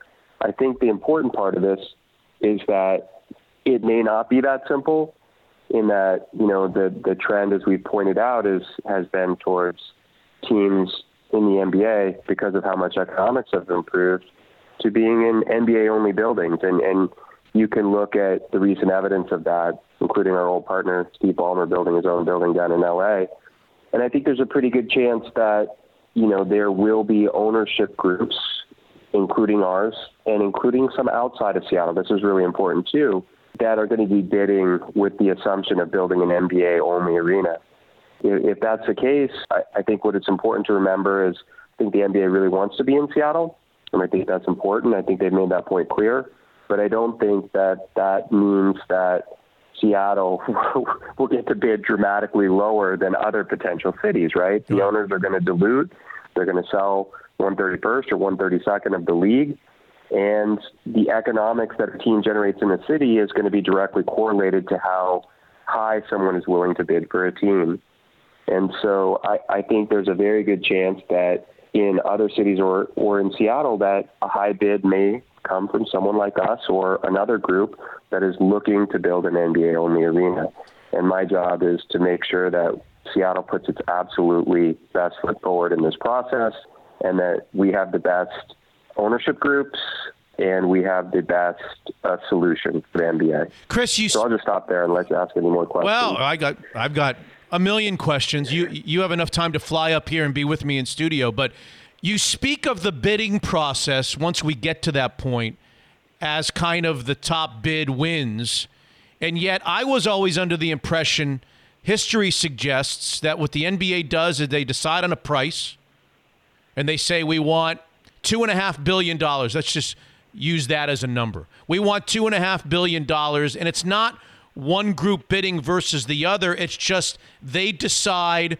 They look at all the ownership groups that are willing to write a check for two and a half billion dollars, and they pick the ownership group that they are most comfortable with, based on not only the makeup of the group but where they're playing and all the economic factors involved. You, the way you're talking about it, maybe I'm misunderstanding you, is that this could end up being a bid. The highest bidder in Seattle gets the team. Yeah, I, I think, Mitch, that um, the last time major sports leagues, other than hockey, expanded, it's, it's been some time, right? And the value of those franchises increased tremendously. So I, I do think it's possible that the NBA says, you know, here's the price. You know, we've done all of our homework as ownership group, and here's the asking price. And then they evaluate ownership groups and buildings and economics, and they're really going to look for a, you know, a holistic look at this. I, I do believe holistically, you know, in terms of the quality of all three of those things. And I think Seattle is on a great footing from that standpoint. I think you know, you you don't need me to reiterate, but I think you know we're the best city uh, with very passionate sports fans, high disposable incomes that should lead to to good economics on a relative basis to some of the other cities that may show interest. And I think the NBA really wants to be here. But I think that you just have to remember the other side of this equation, which is that you have owners that are giving up 131st or 132nd if it's two teams of their league-wide revenues in perpetuity. And uh, it's only natural that the owners, if they're going to do that, are, are, you know, they should seek the highest price possible. I'm just not really sure where that balance. You know, I'm not sitting in the NBA finance committee. Uh, you know, I'm not Adam Silver. I'm not an owner. So I, I don't think we have a great idea of how that debate is going to go. Well, I could only speculate. Well, to that end, if they do go the latter route where they take the best offer in Seattle, what you're saying is economically, your building, your proposed building, and we'll talk about the the obstacle that remains to you guys getting a shovel ready, but your proposed building, which is an NBA only arena plus concerts is obviously economically more viable than an arena where the NBA team shares it with an NHL team. So your plan is kind of an insurance policy if the NBA and the ownership group involved wants a basketball only facility. Yeah, I mean, I think uh, I, I really want to first of all tip my cap to the guys at Tim and and Irving and their entire group and and Bonderman about getting this arena built and getting hockey back to Seattle. They really deserve to be commended for all the hard work that they put in. It's no easy task, and they're not quite finished yet. But I mean, I think everybody in Seattle appreciates what they've done uh, with Key Arena. And if, again, if the team ends up being playing there, it's not a bad outcome for me. We own 13 acres of uh, downtown real estate, and I'm pretty sure you know we'll, we'll fare okay with whatever outcome that leads to. Um, but what I would say is that the trade-off here is that on one hand, you don't need to spend the money to build a new building, but on the other hand, you're going to have to split the economics. You're going to have to split suite revenue. You're going to have to split naming rights revenue. You're going to have to split club revenue. There's a number of things that uh, will need to be split uh, in some version of three ways with Oakview for the concert business, with uh, Bonderman for the hockey business, and, and with the NBA team.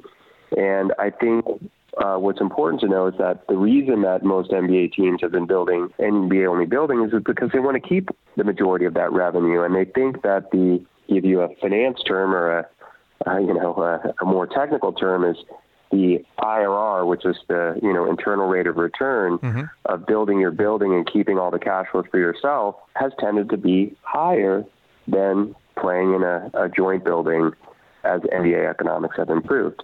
And so, again, that's the reason why a lot of owners over the last decade have, have gone out and ventured out and are, are seeking buildings to play in by themselves. Approximately. And I don't think that. Yeah, I'm. I don't think that that's different in Seattle. That's my point. I think that an NBA team, if you're asking my personal opinion, an NBA team would be more valuable playing in an NBA only arena than an NBA team would be playing in a jointly owned arena. Approximate it for us in terms of revenue.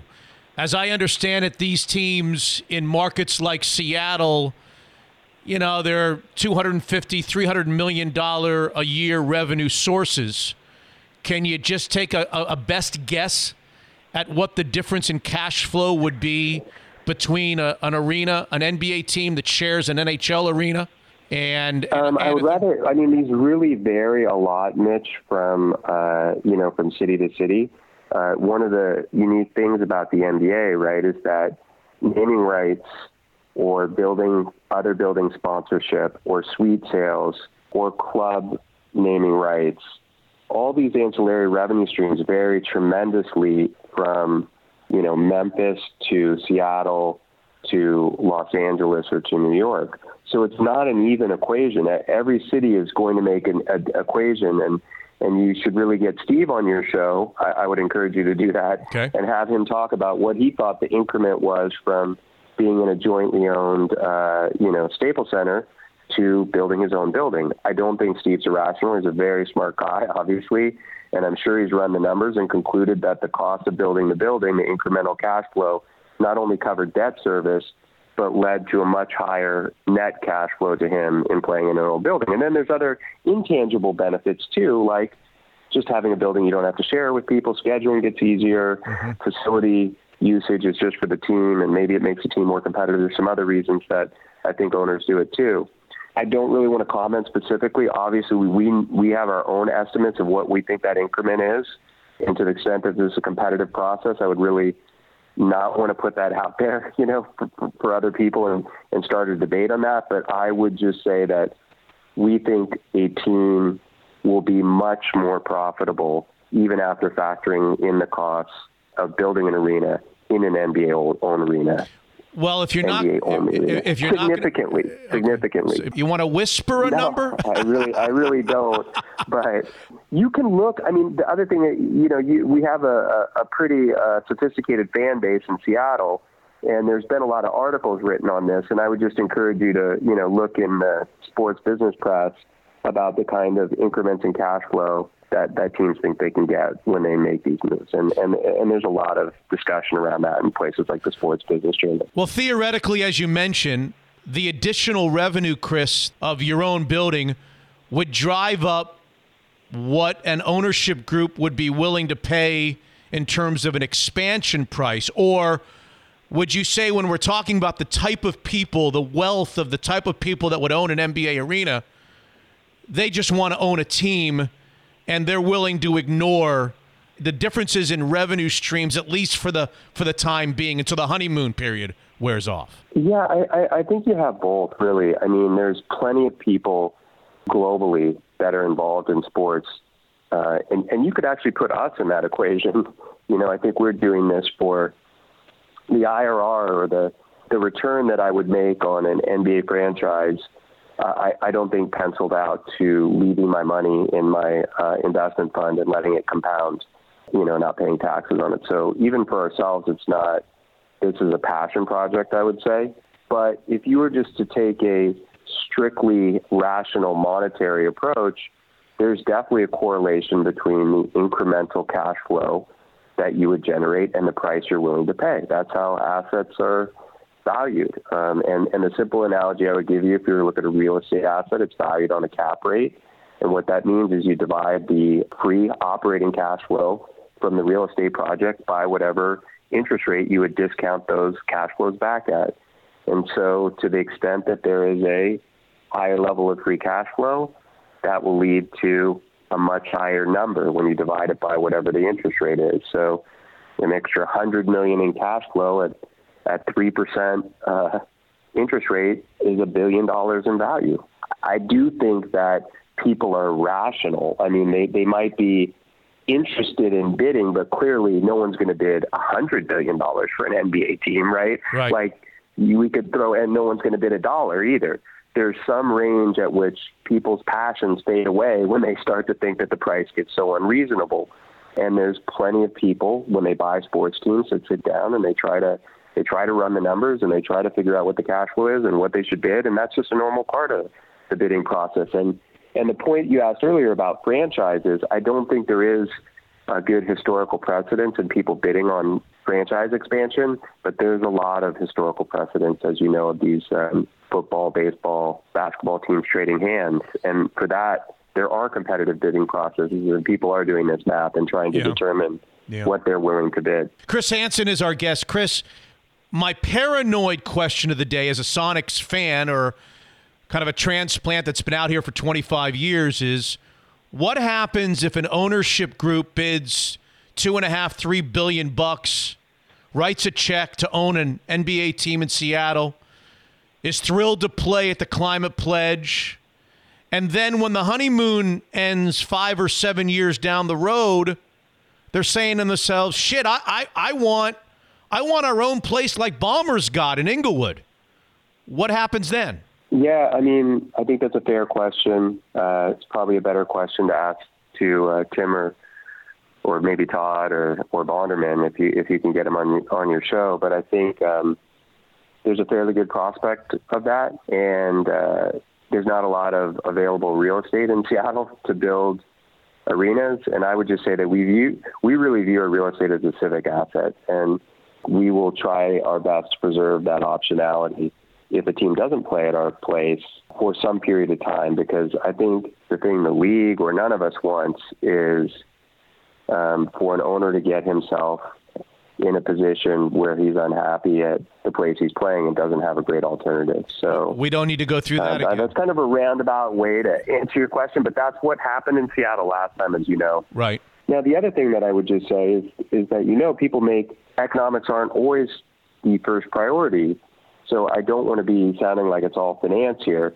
If you get someone who's a multi, multi, multi billionaire who wants to buy a team, it may just make his life easier to play at Key Arena.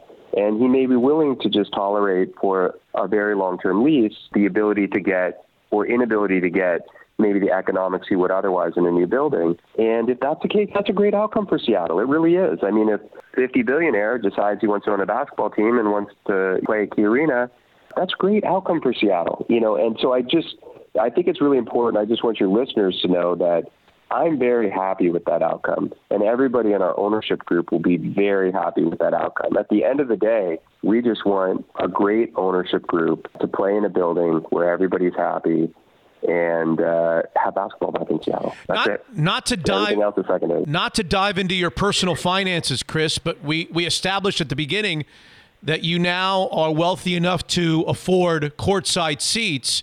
Is Chris Hansen is Chris Hansen wealthy enough these days?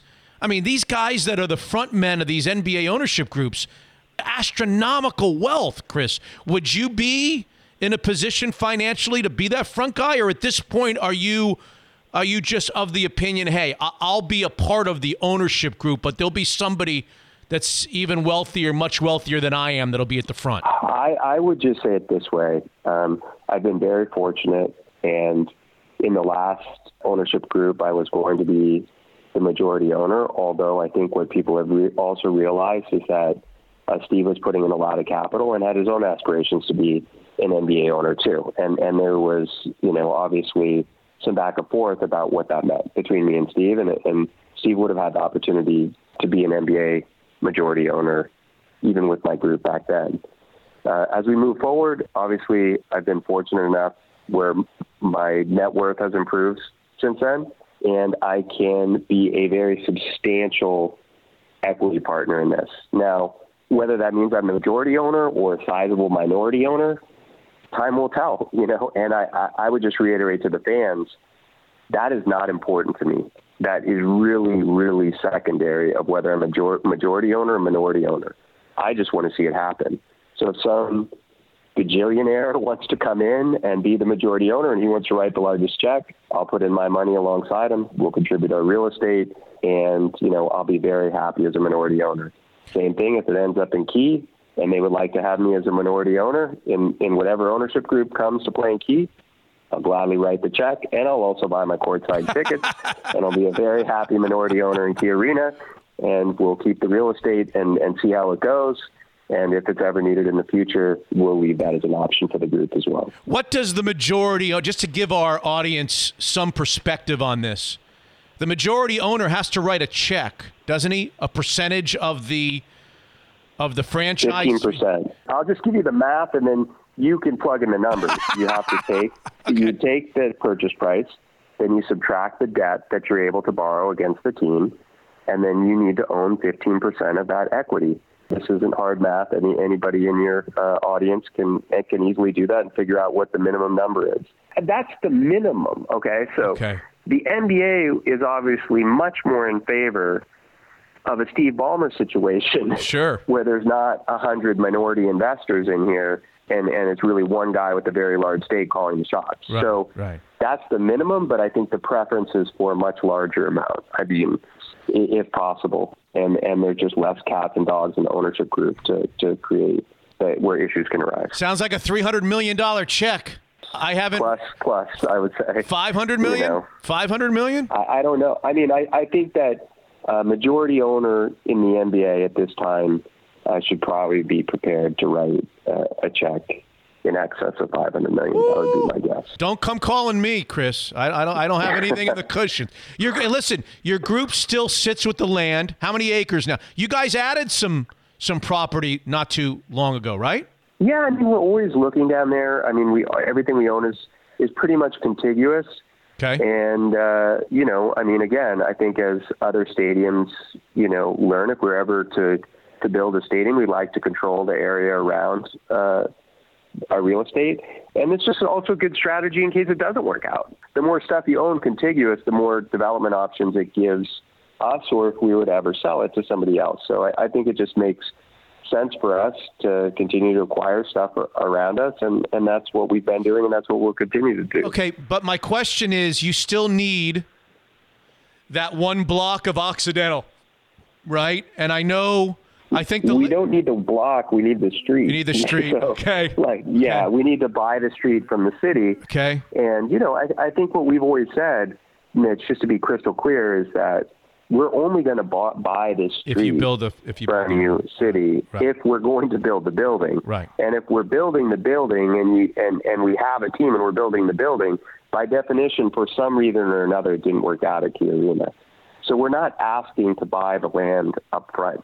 I understand. We're asking to buy the land after we simultaneously to starting construction of an arena. I got it. So So it's a conditional purchase. But my question is when I looked at your website, the last thing that I see is a, is a letter that you guys wrote and made public to the mayor's office a couple of years ago. Any response? Any progress? I mean, what's it going to take? The feeling that I get is what it's going to take is for the NBA to somehow message the city council or the mayor's office and give them something of an ultimatum that says, hey, we want a basketball only facility. And you guys run the risk of not getting a team as much as we love Seattle and want to be there if we don't get a basketball only facility. That's what it's going to take in my warped mind. I think that's way much more of a last resort, Mitch. I, I think that, look, the reason we have been pushing is obvious that the city's been very preoccupied with a lot of other more pressing things than building an NBA arena, that, you know, uh, over the last two years, particularly as there hasn't been any clarity on the timing of that. So Seattle has been in a, a really tough spot, like a lot of other cities with COVID and all the different challenges, uh, you know, around racial inequality and everything. So, I mean, the, the politicians have rightfully been focused on more pressing issues than this. And, and I think, you know, look, we, we want to be good citizens. We're not going to push this uh, when it's not appropriate. I think that when it becomes clear that an auction process happens. or you know the the NBA adds clarity to this, Right. we will come back and ask for a conditional approval.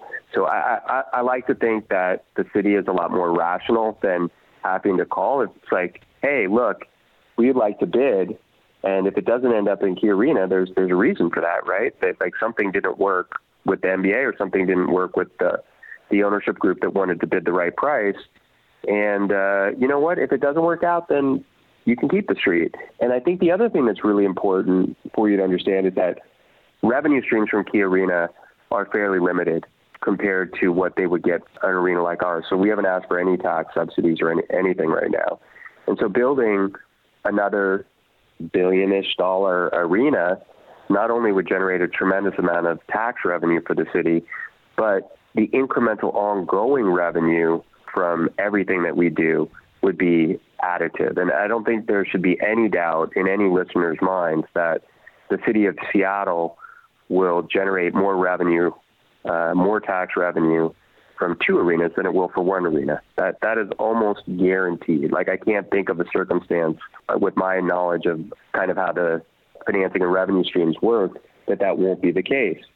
And and I think to Tim and Bonderman's credit, I mean they built this to be financially viable with just hockey and the concert business. So I don't think that they're dependent upon the NBA No. coming to their arena to make it financially viable. So it's not like it's going to put them out of business or No. anything. Sure, it's a competitive situation, and and with everything being equal, they would love to have it play there.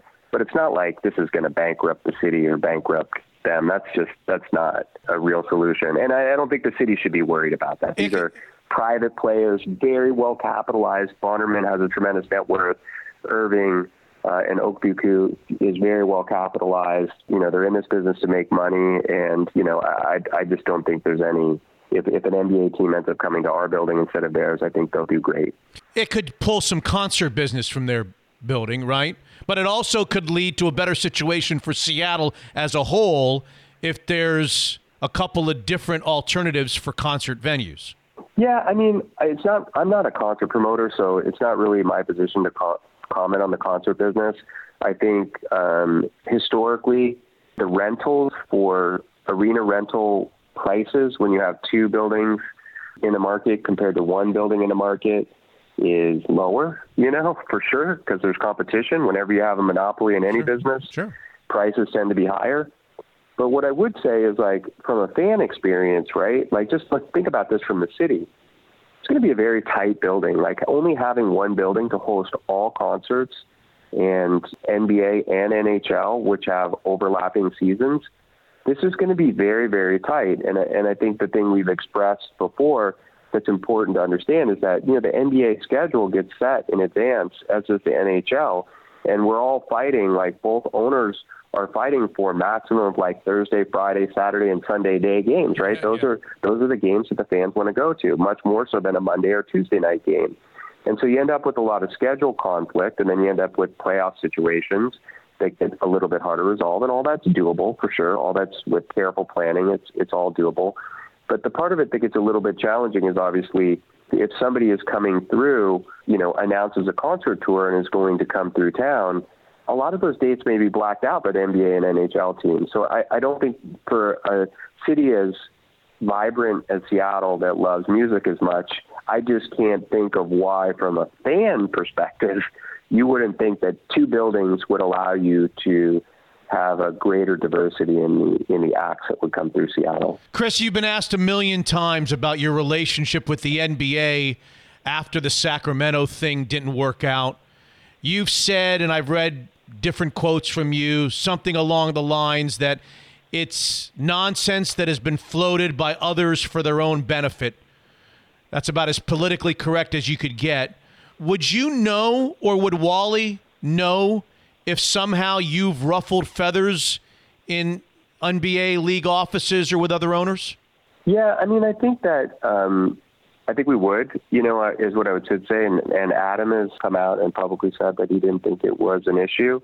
And I also think that the most important thing I will tell you is it doesn't matter, even if it was an issue, Mitch. I would never let this. My my objective is to get a team back to Seattle. If it did ever become an issue or was ever an issue, which I don't think it is, what's going to happen? Like it's great. Like somebody else can come in. Uh, you know, if, if there's another ownership group that wants to come in and is determined to play outside of Key Arena, and the NBA says Chris Hansen get involved, great. Take the real estate, build the arena here. I'll still buy season tickets. That's the part of it that irks me more is people think I would somehow stand in the way of any of this. And my first, second, third, fourth, fifth priority Right. is making sure that Seattle puts its first best foot forward to get a team and that we get a team. Everything else is secondary. On one hand, back to the, the, the meat of the question, a lot of owners also feel sorry for us, you know. They were really rooting for the team to come to Seattle and, you know, they felt like we had put together a really good ownership group and maybe that it didn't work out the way that it should have. So I think there's people on both sides of that equation, but I think broadly speaking, the NBA just wants like what does the NBA want? The NBA wants the best capitalized ownership group with the best building solution possible so that the economics are good for that ownership group and any ownership groups that would eventually succeed them. And that they're a group of owners that are very passionate about basketball and or dedicate the time to make the business of owning the Sonics successful on the court and off the court, uh, in the community and also just financially successful. So the NBA is looking for an entire solution here, like the optimal solution. And again, if I'm part of that process, which I would definitely like to be, great. If I'm not part of that process, I'll see you at the game, sitting somewhere close watching. So Has the Roosevelt High graduate, what, class of 85, 86? What are you? 86, yeah. Oh, geez, you're younger. 86. You're a year younger than me, which pisses me off. Has the Roosevelt High class of '86 graduate ever had a chance to join other NBA ownership groups over the years? Yeah, for sure, definitely.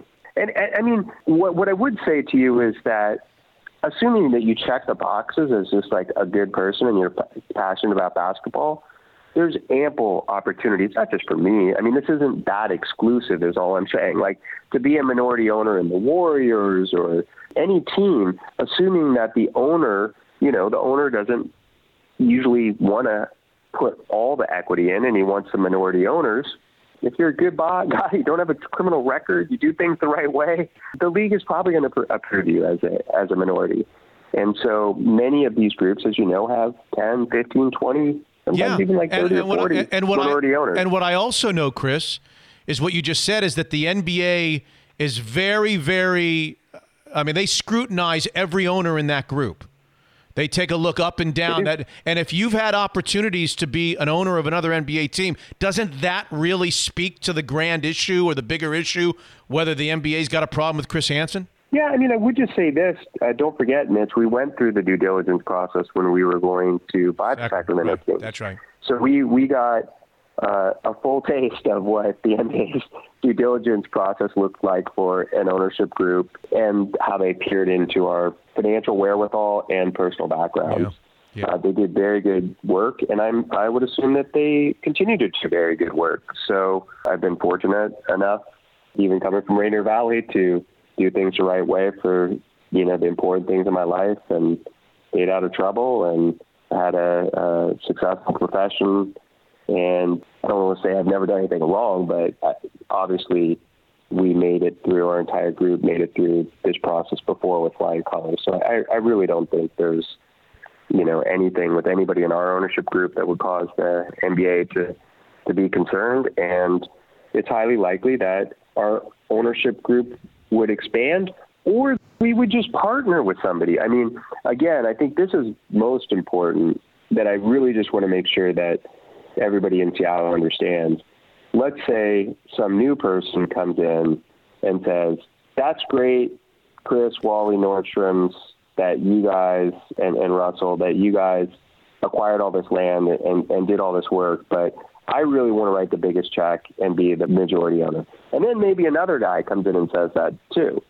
Like we will partner with the winner. Like you know, if, if to the extent that it's not us, Right. the only objective here is to get a, a building built if that's needed and to get a team back to Seattle. So you will see us bend over backwards to be accommodative to put Seattle in the best position. And, and you will never see us be an impediment. Uh, that I can assure you. Irrespective of what anybody else says, Right. we will not be an impediment. We will be an advocate for Seattle, and we will be trying to do everything possible to improve our odds, even if that means playing AK Arena. Break my heart. What was the Sacramento thing going to cost? Uh, what was the team going to cost? Yeah. How many years ago? I mean, I think it was. It's three and a half. that was it's- 2012, yeah.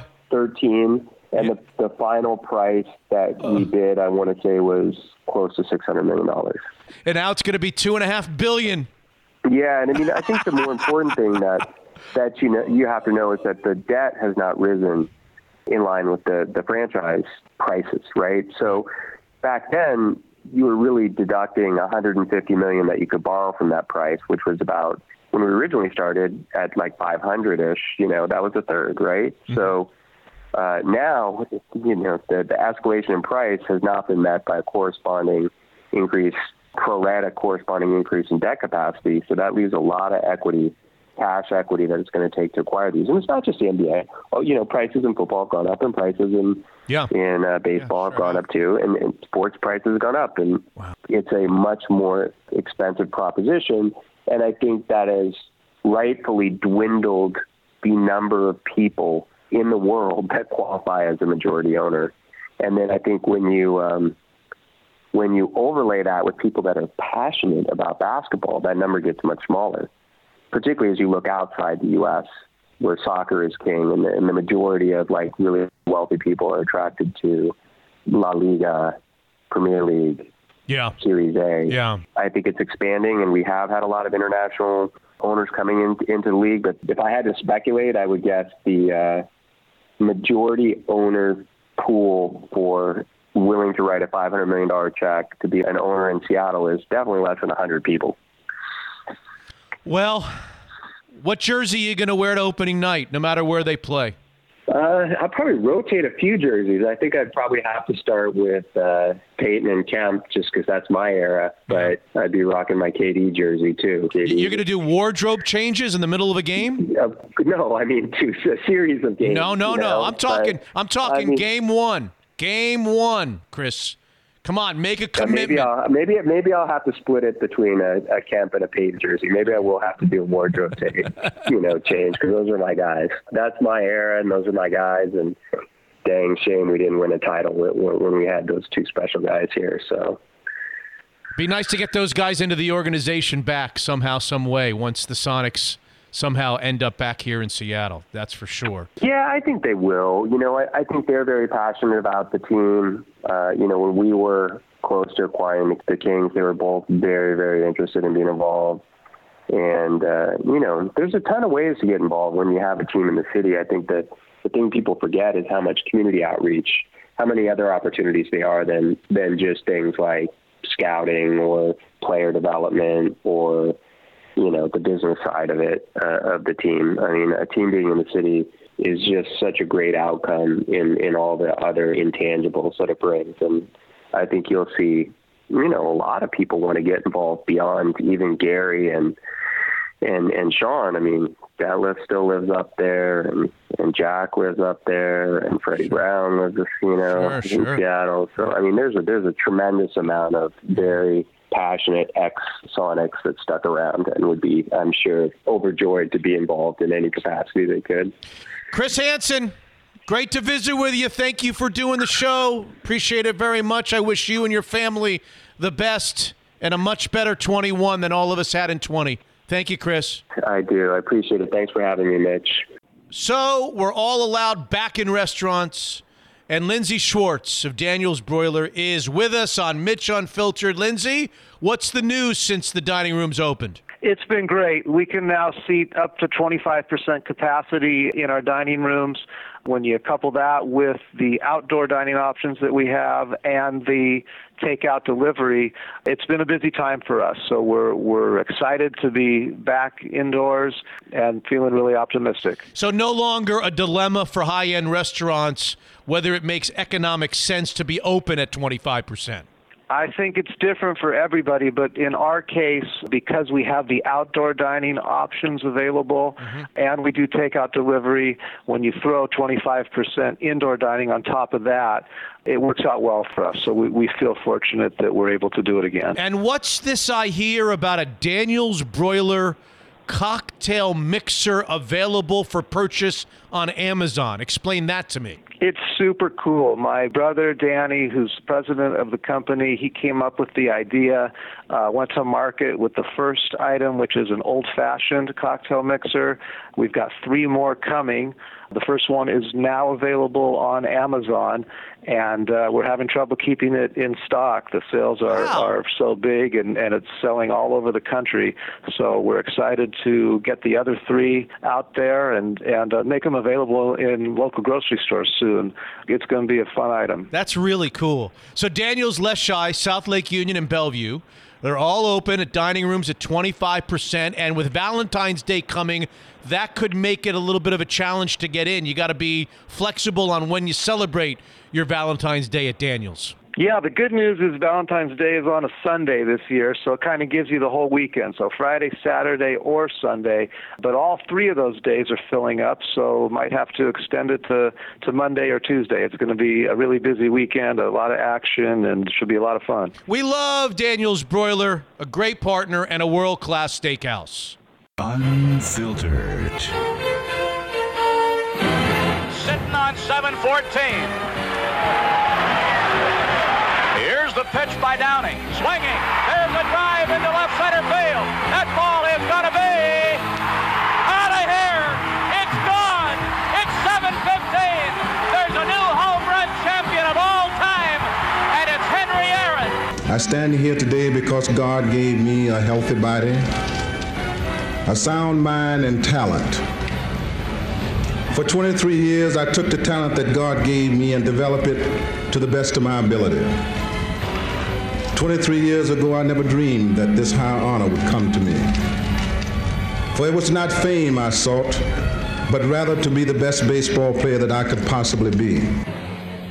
When I heard the news of the passing of the incomparable Henry Aaron, as so many of us, I spontaneously reflected upon my youth and admiration for the man. I also remembered a terrific documentary in the 90s about Aaron. It was called Chasing the Dream. What I didn't know is it was nominated for an Academy Award. Denzel Washington was involved, and its writer director would go on to a fabulous career in film including the movie Radio and Varsity Blues and Coach Carter, the TV show Arliss, and so many others. He's also the executive producer of an Emmy Award winning show called The Last Dance. You may have heard of it, the 10 part Michael Jordan series. Here's Mike Tollin. Hi, Mike. Thanks for being with us. Good to be with you, Mitch. Appreciate it. So tell us, I'm not the sharpest tool in the shed, but I'm starting to get the feeling that you have a little sports in your blood and your background. well, the, the, the problem is that the specificity of that element in my blood is all Philly based. So can you imagine the torture? Can you imagine? The, the little boy who went to bed every night with the transistor radio in his ear Yeah. and watched as the Phillies blew a six and a half game lead with 12 to play. So that's where I started, which creates a life where uh, you live with low expectations and you hope to be pleasantly surprised. Well, I guess the only natural first question then, Mike, is your favorite Tastykake. When was the last time you were asked what your favorite Tastykake is? It's been a while, but it's an easy answer. It's by a landslide butterscotch crimpets, don't you think? Yes, I do. I do indeed. I'm, I'm in agreement all the way through. Any truth to the rumor that your 1970s radio Stanford play-by-play days solidified your your future career direction, Mike? it's been all downhill since there, man.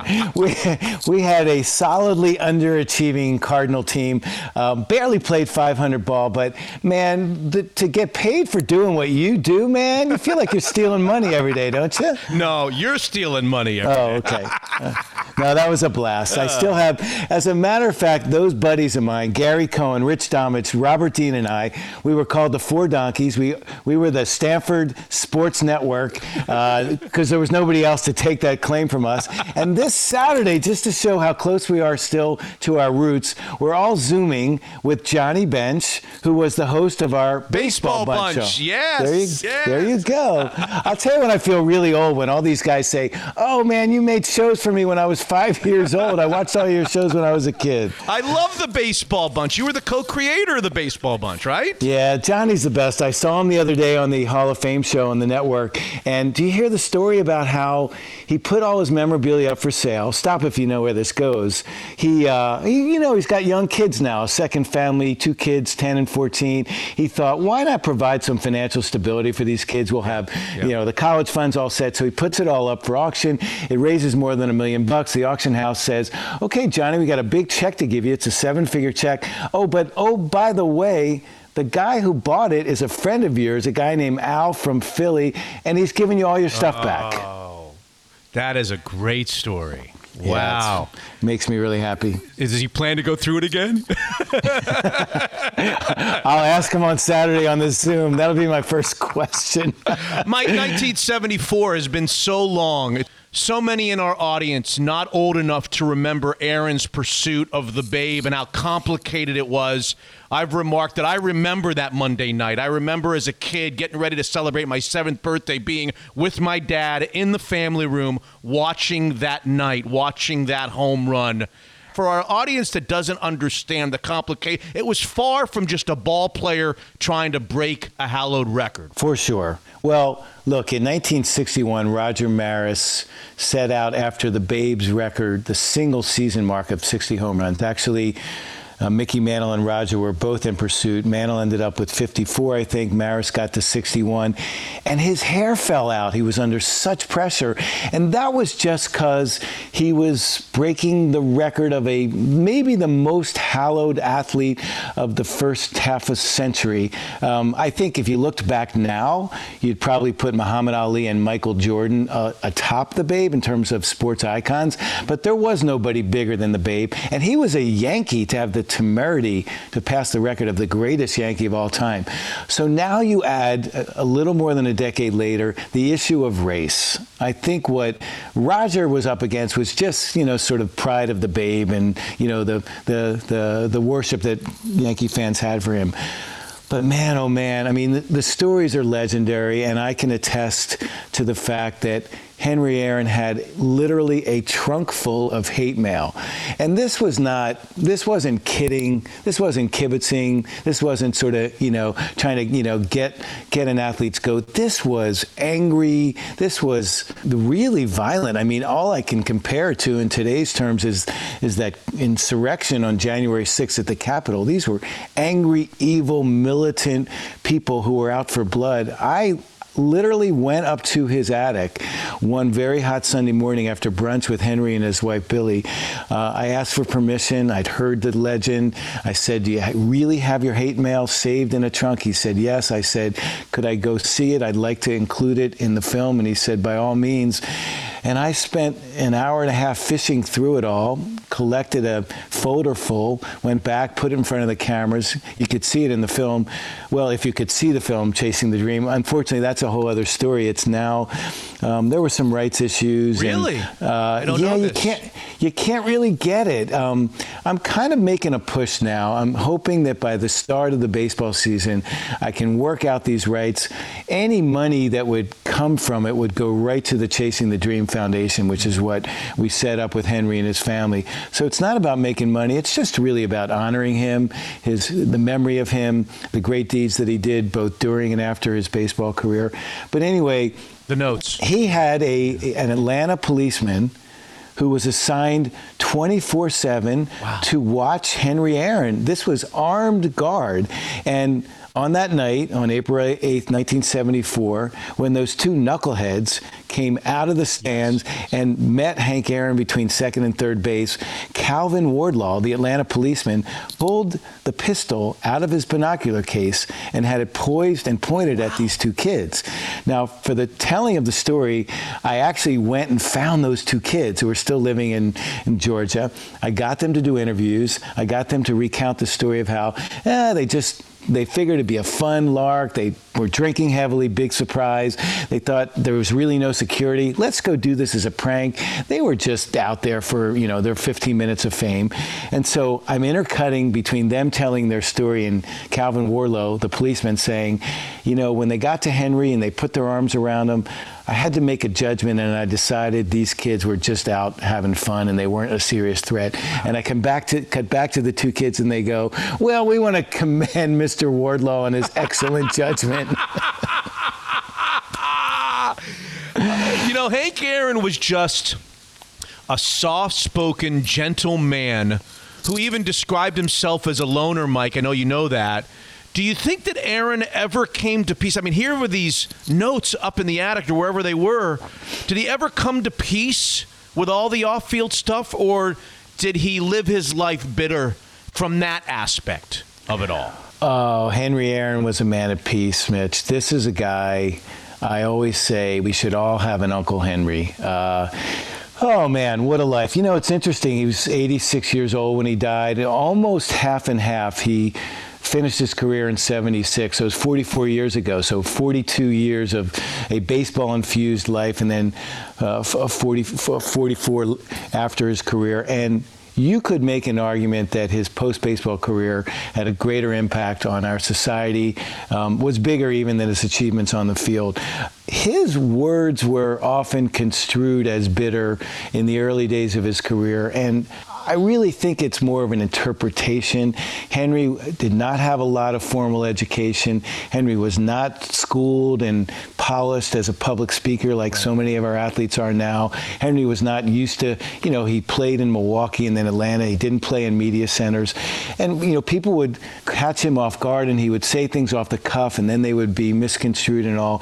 It came across as bitter. He was just being honest. This is an independent thinker, a man who identified the racism racism as he saw it.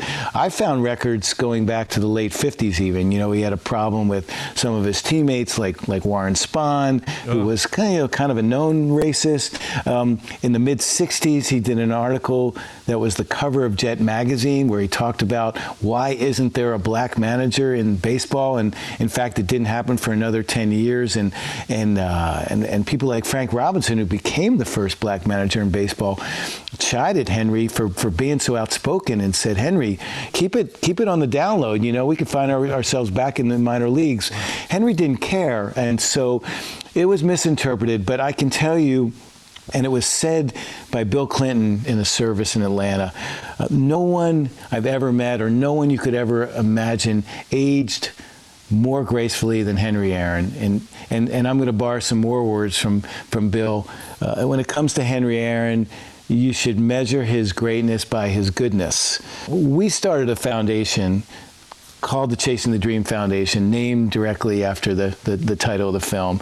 And, and what Henry wanted to do, and what ultimately we've been able to do with the help of Major League Baseball and huge endowments, um, hundreds and hundreds of kids, maybe thousands by now, millions of dollars have been distributed, all to allow inner city, underserved kids of color to chase their own dreams. And this isn't, this isn't a baseball thing. This is a, whatever it is that gives a kid his sense of identity identity, whatever it is that makes the kid excited when he gets up in the morning, whatever it is that gives the kid hope for his future, whether it's music or poetry or dance. Uh, and so that was his calling. You know, Henry was driven by helping as many kids as possible. Uh, when I think of Henry Aaron, I think of a man at peace, to answer your question. I think of a gentle smile.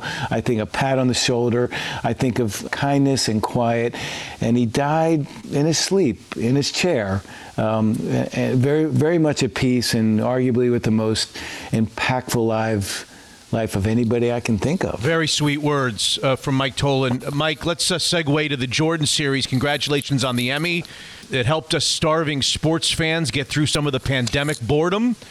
Uh, was there was there anything you guys and Jordan wanted to do that you didn't? Anyone you wanted to talk to? Any angle that you wish you could have covered, but it didn't either didn't get to or was turned away in the series? Well, we didn't get everybody. There's always somebody that's elusive for whatever reasons. But gosh, we did 109 interviews. We had a pretty good batting average. I think the mailman Karl Malone, if we if we really want to call him out, he wasn't that interested in reliving those those two finals. I mean, to lose twice in a row in the finals and never, I mean, arguably the greatest player ever to not win a championship. Charles Bar- Barkley might contest that, but uh, we had John Stockton talking for the Jazz. Of course, Jerry Sloan has passed. Mm-hmm. Um, everybody wanted to talk. Once Michael said yes after saying no for almost 20 years, uh, and he and his team sent out a note authorizing, sanctioning this, saying I'm participating in this documentary, and I hope you'll join me in telling the story. You know, pretty much people lined up. Um, we crisscrossed the country several times, but by and large, I think. I mean, you tell me what you think, Mitch for me, this was people tuning in to, to hear Michael finally yes, tell yes. his version, right? Yes, yes. And boy, did he lean in, and boy, was he honest. Yeah. And when you think about those last three minutes of episode seven, when he nearly breaks down in tears talking about his competitive fire and how it led to people thinking of him as an asshole, if I can say that Yeah, on your sure, podcast, sure, sure. Um, and thinking of him, you know, getting in fistfights and giving Steve Kerr a black eye and the alienation and and and all of that just in the uh, endless desire to be great. As he said eloquently, I never asked any of my teammates to do anything that I didn't ask of myself. Right. And and it, and he paid a price, but ultimately I think people responded and said, you know, that was his path to greatness. I think the only thing that may have rubbed me a little bit the wrong way, and we talked about it on the podcast when it aired, was here he is. How old is Michael Jordan now? 55, 56 years old? 54, I think. 54. Here he Yeah, is all you the, know, you may be right. Yeah, yeah. Go ahead. all these years later, Mike, and I know that during the day that it just wasn't within his character and nature to give credit to his opponents. I kind of wanted to see him let the let the guard down a little bit and say something nice about I mean we're out here in Seattle so we remember 95 96 say something nice about Gary Payton or Shawn Kemp or it just feels like even in his middle age he has trouble offering credit to the opponent and to to people he's you know the combat over the I love I love the moment though when he's when he's looking at the iPad and he goes the glove man. I got no I got no problem with the glove. I think he was gracious on a personal level Mitch. Um, he uh, he did he also acknowledged Isiah Thomas's greatness as a He did. point guard He did. he, he just I got to give him credit for you know sticking to his principles and you know you think about that punk move of the Pistons walking off the court Sure, there and sure. I don't know that it, I really care about him forgiving those guys. That that move just stands up as you know one of the all-time low blows, especially after the the Pistons had roundly defeated the Bulls year after year. Right. So look, it's what drives him. Um, it's what it's what makes him you know a terror on the golf courses now, from what I hear. Right? you know he's going to agonize over that three-foot putt just like he would over that you know that last shot over Bryon Russell. I just found Michael to be incredibly honest, authentic giving of himself. By the way, this is not one of those guys living in a gilded palace all alone. Michael Jordan has great friends. Michael Jordan's got a, uh, a new family with young kids, seems very actively involved in their life. He's got a grandchild now. I spent time with his kids. They have relationships with him. Talk about, you know, Henry Aaron and being at peace. I think Michael Jordan at his mid 50s has found peace, and it was really my good fortune to come to him at a time when he felt comfortable enough to really tell his story. Mike, it's been more than a year now since we so tragically lost Kobe Bryant. You recently reflected about Kobe's participation in the Jordan series. Talk to our audience about that. So I'm a Philly guy. Um, I know. I uh, Butterscotch Crimpets tells the story, right? well, I only I, I only say that to talk about the the complexity of my relationship with Kobe as a Philly guy who considered him an expatriate who kind of abandoned us and didn't always speak highly of us. Kobe went through hell in his relationship with Philly fans. He was booed when he came back as part of the Lakers. Famously, my buddy Larry Platt, who ran Philly Magazine, said the lowest circulation of any issue he ever published was the one with Kobe on the cover.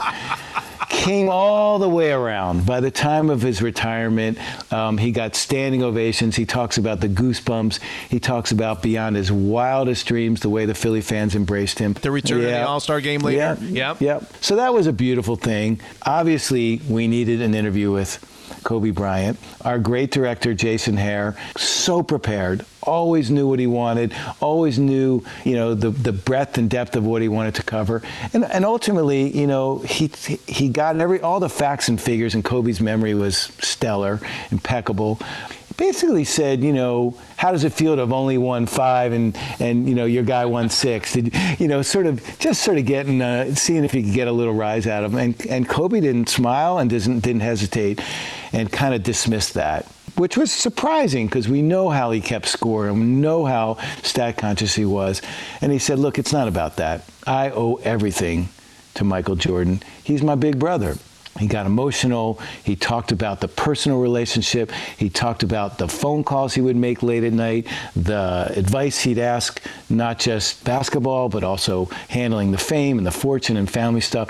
And he talked about this extraordinary closeness. And so, okay, that was great. Not sure if we're buying it 100%. It sounds good. It's, it's, it's great for the film. But after he died, and the service was planned for Staples Center. Michael Jordan flew out there on his own. Um, this is a guy who's still very, very private. He said, I got to be there. You saw it. You remember. Yep. Michael Jordan bawled like a baby in describing Kobe Bryant as his, as his little brother. So it completely authenticated Kobe's remarks. Clearly, this was a mutual affection. It really moved me. It's, uh, it's, it, was, it was stunning to see Michael so moved by that. We're now doing a film on the Redeem Team which was the 2008 U.S. Olympic gold medal winning team. After they'd gotten crushed in 04, they came back in Right. Beijing in 08, and it was, you know, it's funny. We've had a lot of guys talk about which was better, the Dream Team. Which is considered the greatest team ever, or the Redeem Team. The Redeem Team had Kobe, LeBron, Carmelo, Chris Paul, Dwyane Wade. Dwyane Wade didn't even make the starting lineup. We found some amazing footage. It was Kobe's 30th birthday party. Oh, and the kids were little, and they had a birthday cake for him, and LeBron was leading the singing. And we're hoping maybe Vanessa will um, spend some time with us and reflect on it. It's obviously very raw right now. But um, it really was stunning to see, especially in LA, the outpouring of emotion for Kobe. Um, he came as close to Michael as I guess anybody really uh, could or ever will. Mike, I love the fact. I want to uh, shift gears a little bit here before you finish up. I love the fact that the USFL runs deep in your soul. Yes, you, sir. You were involved from the beginning, all the way to the the more recent 30 for 30 documentary on the league. I loved it. I love the league. I was a fan because it had big stars like Herschel Walker and Doug Flutie and Marcus Dupree. I, I grew up in the same town as a guy named Anthony Carter. Some of the, some Oh, of the yeah. audience would remember him. He played for the Michigan team with Bobby Hebert. In retrospect, could it have survived? Yes, sure. Look, um, he who will not be named came in as an owner in the second season. Um, this is a man who recently lost his job and flew his helicopter from D.C. to Mar-a-Lago. I ca- hopefully, you get an idea. of By the way, about. Mike, be careful because he went to Penn, I think. So he's kind of Yeah. he's, he's got Philly roots too. So How did how did he get into Penn? Mitch? How did he get in? How much did old Fred have to pay to get him in? Sorry. Anyway, this guy comes into a spring league because the NFL wouldn't let him in, and he says, if God wanted football to be played in the spring, he wouldn't have invented baseball. What are you doing crashing our party, man? Like, this thing's going well. They're getting great ratings on ABC. This new fledgling sports network called ESPN, this is its prime programming, two primetime nights a week. Like, we're going pretty good. We're getting 25, 30,000 fans at the stadiums. The Tampa Bay Bandits have, have Burt Reynolds. I spent the 85 season with the Bandits doing a feature documentary with John Bassett, who tragically Sure, died. sure, yeah. And when John Bassett died, the leadership of that league went away, and this man had free reign and a clear path, and he and he started an antitrust lawsuit, as you know. And when that failed, um, when, when when they awarded the USFL three dollars, that was pretty much it for the USFL. But I think had they not gone astray and been bullied by this guy who obviously showed a pattern of bullying. There was a strike that came later. The USFL guys could have filled in. There might have been a merger. Look, it's a great, great memory for me. And having having this gentleman walk out on me in the middle of an interview in my 30 for 30 film called Small Potatoes goes right up in the pantheon of my proudest moments as a filmmaker. I try to stay away from politics the best I can, Mike. Oh dear. Well, you led me right down there. There's a there's a letter that I received from this man that probably is available online if you Google Uh-huh. him and me, and uh, let's just say it ends with, "P.S. You are a loser."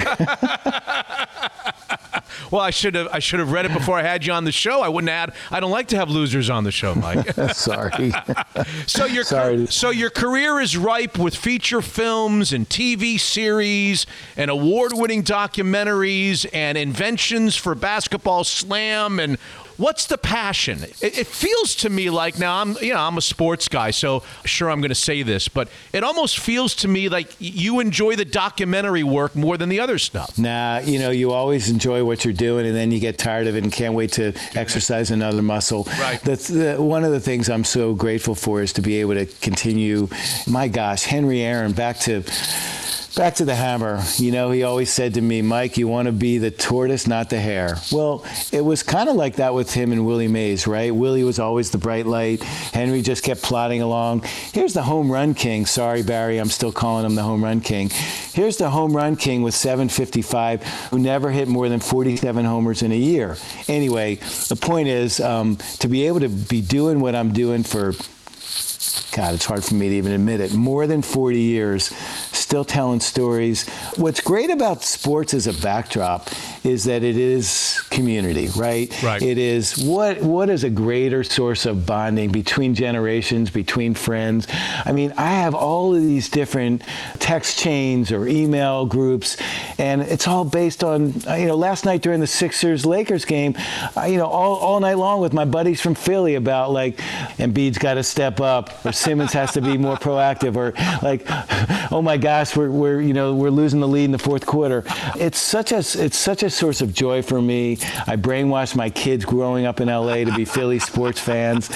So to be able to get these stories and inspire people and sometimes give insight into these characters who really had an impact in the world beyond beyond the white lines, um, kind of lucky guy. Yeah, you are.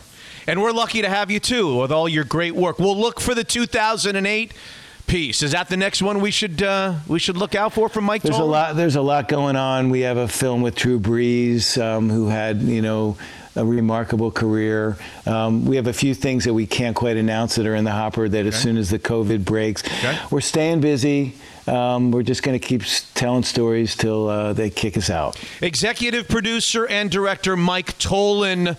If you get a chance to see the Hank Aaron piece, you've got to do so. And he's got all kinds of other works which we can talk about in your absence. Mike, thank you for being on Mitch Unfiltered. My pleasure. Look who's here Jordan Flowers of the Kirkland office at Guild Mortgage. Jordan, it's great to have you back. Give us an overview on what's going on in your world. Thank you. The market is incredibly hot. 2021 interest rates are still low, and people are taking advantage of interest rates in the twos still. They're also getting pre-approved with us to win offers on buying a house with how hot the purchase market is as well. So, if you're considering selling a house these days, this is a, a great time to do it. It's a fantastic time to be looking at selling your house. If you are considering selling, this is the optimal time to be doing it. You can reach out to our team if you don't have a trusted real estate professional. We work with a lot of top 1% brokers in the area. If you have a trusted real estate professional, I'd advise you reaching out to them if you are thinking about selling your house because the inventory is so low. We're seeing multiple offers, upwards of 20 to 30 bids per home, and prices escalating 100, 200,000 over list right now in a lot of areas. For those of us that are thinking about refinancing and calling you and getting the numbers, how does how does inflation play a part of all this? Yeah, we saw a scare here the last week with rates starting to tick up with some concern about inflation, which is bad for long term debt, so your bond market. We've had a kind of stabilizing and rebound a little bit. Rates are still in the high twos, but if you were thinking about giving us a call and just seeing if any numbers work, now would be the time to do it. Five or eight minutes on a phone call with either Jordan or a member of his team. We'll uh, let you know what the numbers are and whether it makes sense for you and your family. And the best phone number to reach you guys. Office line still 425 250 3145, and the cell phone's 425 890 2957. We love Jordan Flowers. We love the Kirkland office at Guild Mortgage. Unfiltered. I am delighted to announce that this morning the Board of Governors unanimously approved a plan of expansion that will bring a National Hockey League team to Seattle, Washington, to play beginning in the 2021 2022 season. Seattle, the NHL is thrilled to welcome you. Release the Kraken. Hey, it's a homecoming of sorts for our next guest on Mitch Unfiltered. He used to cover the dogs for the Tacoma News Tribune, and now back in Seattle after a stop in Denver, I believe. He will head the Athletic. I love the Athletic. I'm a subscriber. Goal to goal coverage of the new Seattle Kraken. Here's Ryan Clark. Hi, Ryan. Hey, Mitch. How's it going? Hey, it's nice to have you. Nice to be back in Seattle after how, how long were you gone? A little bit more than two years. So, yeah, I mean, it's strange because, like, I'd been back to work on some projects. So it's one of those you leave and you see what's different, but it wasn't like you were gone all that long. And plus, I've had so many layovers in SeaTac. It's like, oh yes, I used to live here, but instead of actually going out the door, I'm just going to be gay. I admitted I laughed at your opening line of a recent piece. When will things get cracking for the Kraken? Am I the only guy? Am I no, the- you're, you're not, and that was for the crowd of people who think like that joke is hilarious and love dad jokes. Dad jokes are not funny. They never have been. They never will be. Um, yeah, I know. I probably just lost a lot of listeners with that. Thanks be honest. Thanks a lot. So, as a new hockey fan that doesn't know the right questions to ask, Ryan, what should we be leading with? I'm assuming that period of time between the July 21st expansion draft, then the real NHL draft, then the start of free agency. These are decisions that are going to shape the early years of the organization for the Kraken, and I'm certain that you're going to you're going to graduate to how other NHL teams will do it differently this time around in terms of protection because we all know even guys like me know how quickly Vegas was was great out of the chute. Sure. I mean, let's start with the expansion draft. I mean, you think about what happened with Vegas in 2017, and one of the things that's been talked about is if you're an NHL general manager, how do you avoid getting into the situation that saw the Florida Panthers lose Jonathan Marchessault and Riley Smith? And when you look at what's made Vegas successful, they've been a part of it. Or the Minnesota Wild with Alex Tuch, which he's a player who's 24, six foot four, has 20 goal potential. So how do you avoid that? Where it gets complicated is well, the thing that's made everything in life complicated, COVID 19. And as it relates to the NHL, the NHL has now instituted a flat salary cap of $81.5 million. And so we saw this past offseason, especially in free agency, how that flat cap really impacted contracts and salaries for players that would have been paid much more money in a regular year. And so when you take the flip side of what this means for the Kraken and Ron Francis, it's the fact that there's going to be teams, let's say like the Tampa Bay Lightning, who already have cap issues that Ron Francis, if you're him, you're looking at and going, okay, where can we take advantage? There's going to be teams like the Dallas Stars that, yes, they have financial considerations to make, but when you look at it like this, in the sense of what goalie do you protect between Ben Bishop or Anton Khudobin, who got you to a Stanley Cup final, like that's an interesting conversation, especially when you consider Khudobin's cap hit is relatively cheap compared to other options that are out there. But then there's the NHL entry draft, which, again, in a regular non COVID year, scouts from every club would be going to all these different leagues to look at what's available. This year, there are some scouts that can't get into buildings because, again, everything's been on lockdown.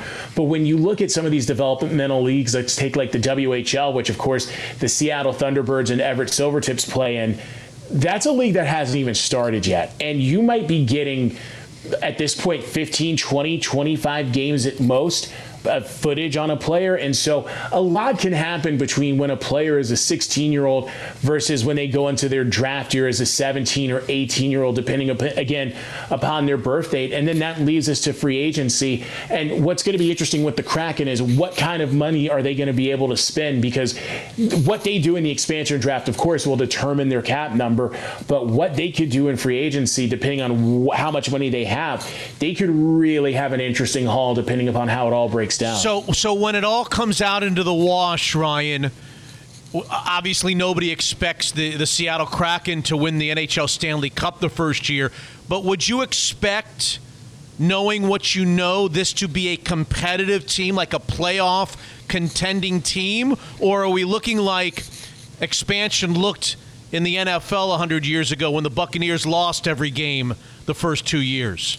When you look at some of the projections, you think maybe this could be a team that could potentially challenge for a playoff spot somewhere in the seven or eight range. But again, okay. it all depends. So, like when you look at the models that we did at the Athletic, Eric check myself, that was based off of what teams looked like at the start of the season when the trade deadline gets here, there is going to be some rosters that are going to look different. So, for example, when you look at the trade that happened between the Columbus Blue Jackets and the Winnipeg Jets, where Jack Roslovic and Patrik Laine go to Columbus and Pierre Luc Dubois goes to Winnipeg, that changes the calculus for what those teams look like. All of a sudden, players that you thought may not have been available could be available. And they'll only know for four days I think I read in a recent piece, right? They'll, they'll only know the unprotected list for four days before the expansion draft. Yes. And so, like, they can do all the guesstimating in the world. Um, I mean, there's going to be some teams that are obviously, clearly, you know who the Toronto Maple Leafs are going to protect. But then where it gets complicated is so here's a really good example. Take someone like the New Jersey Devils. That's a team that right now has a lot of young talent that's still trying to sort and sift some things out. And so at the beginning of the season, you would look at Miles Wood and go, okay, maybe Miles Wood is a candidate. Well, right now, Miles Wood is having a really strong season for them. So maybe it's not him. Maybe it's someone like Igor Sharangovich, who Igor Sharangovich had a game winning goal in one of the opening games of the Devils season. And he is someone who is a center with height that they can move around throughout the top nine. You can put him on the edge, you can put him down the middle. So that's just it is if you're the Kraken, you're thinking about these things.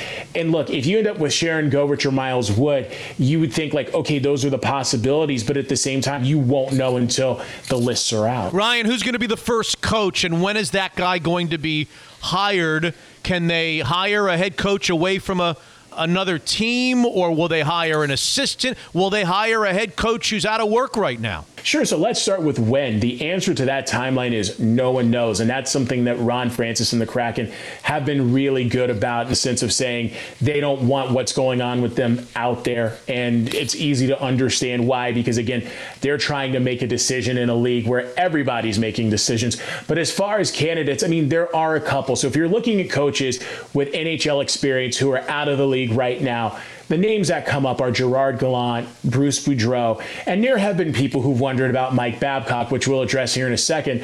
But with Gallant, it's the easy fit in the sense of he knows what it means to lead an expansion franchise. He's someone that he's had success everywhere he's been. With someone like Bruce Boudreau, Bruce Boudreau's only had two seasons when his teams didn't make the playoffs. And not only that, but I mean, he is someone that can get success right away. And also, when you think about who the head coach of an expansion franchise is going to be, especially in a city like this, you are coming to a non traditional market where having as many faces of your organization as you can is an important thing. And with Gallant, he's done it before. And with Boudreau, he is one of the larger personalities that you're going to find on an NHL bench. When you look at Mike Babcock, it's an interesting conversation because, yes, Mike Babcock checks a lot of boxes in the sense of he has won, he's won everything. His teams have success. But when you look at his recent history that has come out with players like Mitch Marner and Johan Franzen, and the fact that Chris Chelios has spoken up about it, the number one issue that gets raised is when you look at the Kraken's progressive approach, does hiring someone like Mike Babcock fight in the face of that?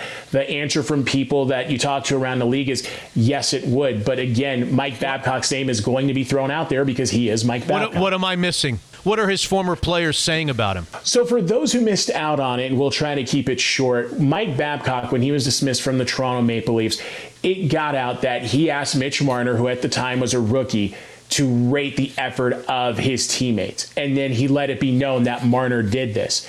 So Babcock spoke to our Pierre LeBrun and clarified the situation.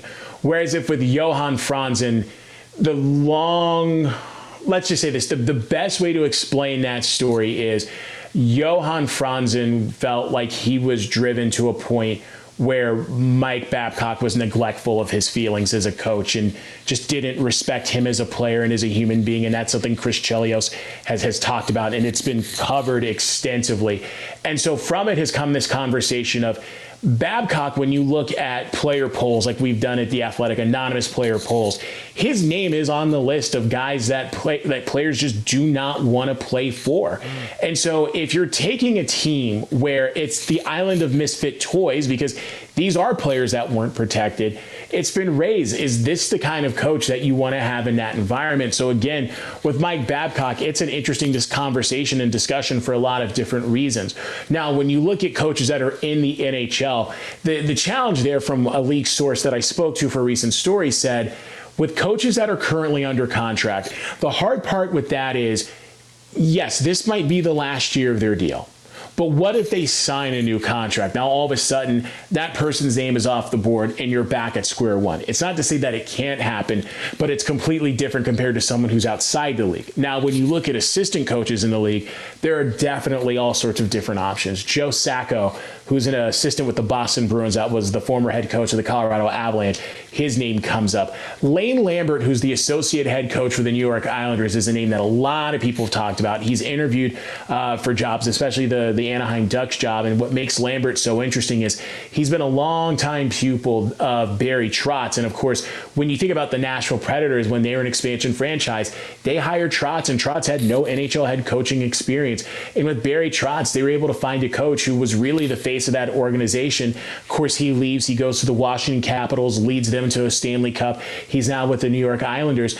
And Lane Lambert has been someone who's been around Trotz for the better part of a decade. And so maybe you look at someone like him, or they could go outside of North America and look at someone at Rikard Gronborg. So with Rikard Gronborg, he has won everything you can imagine with the Swedish national team.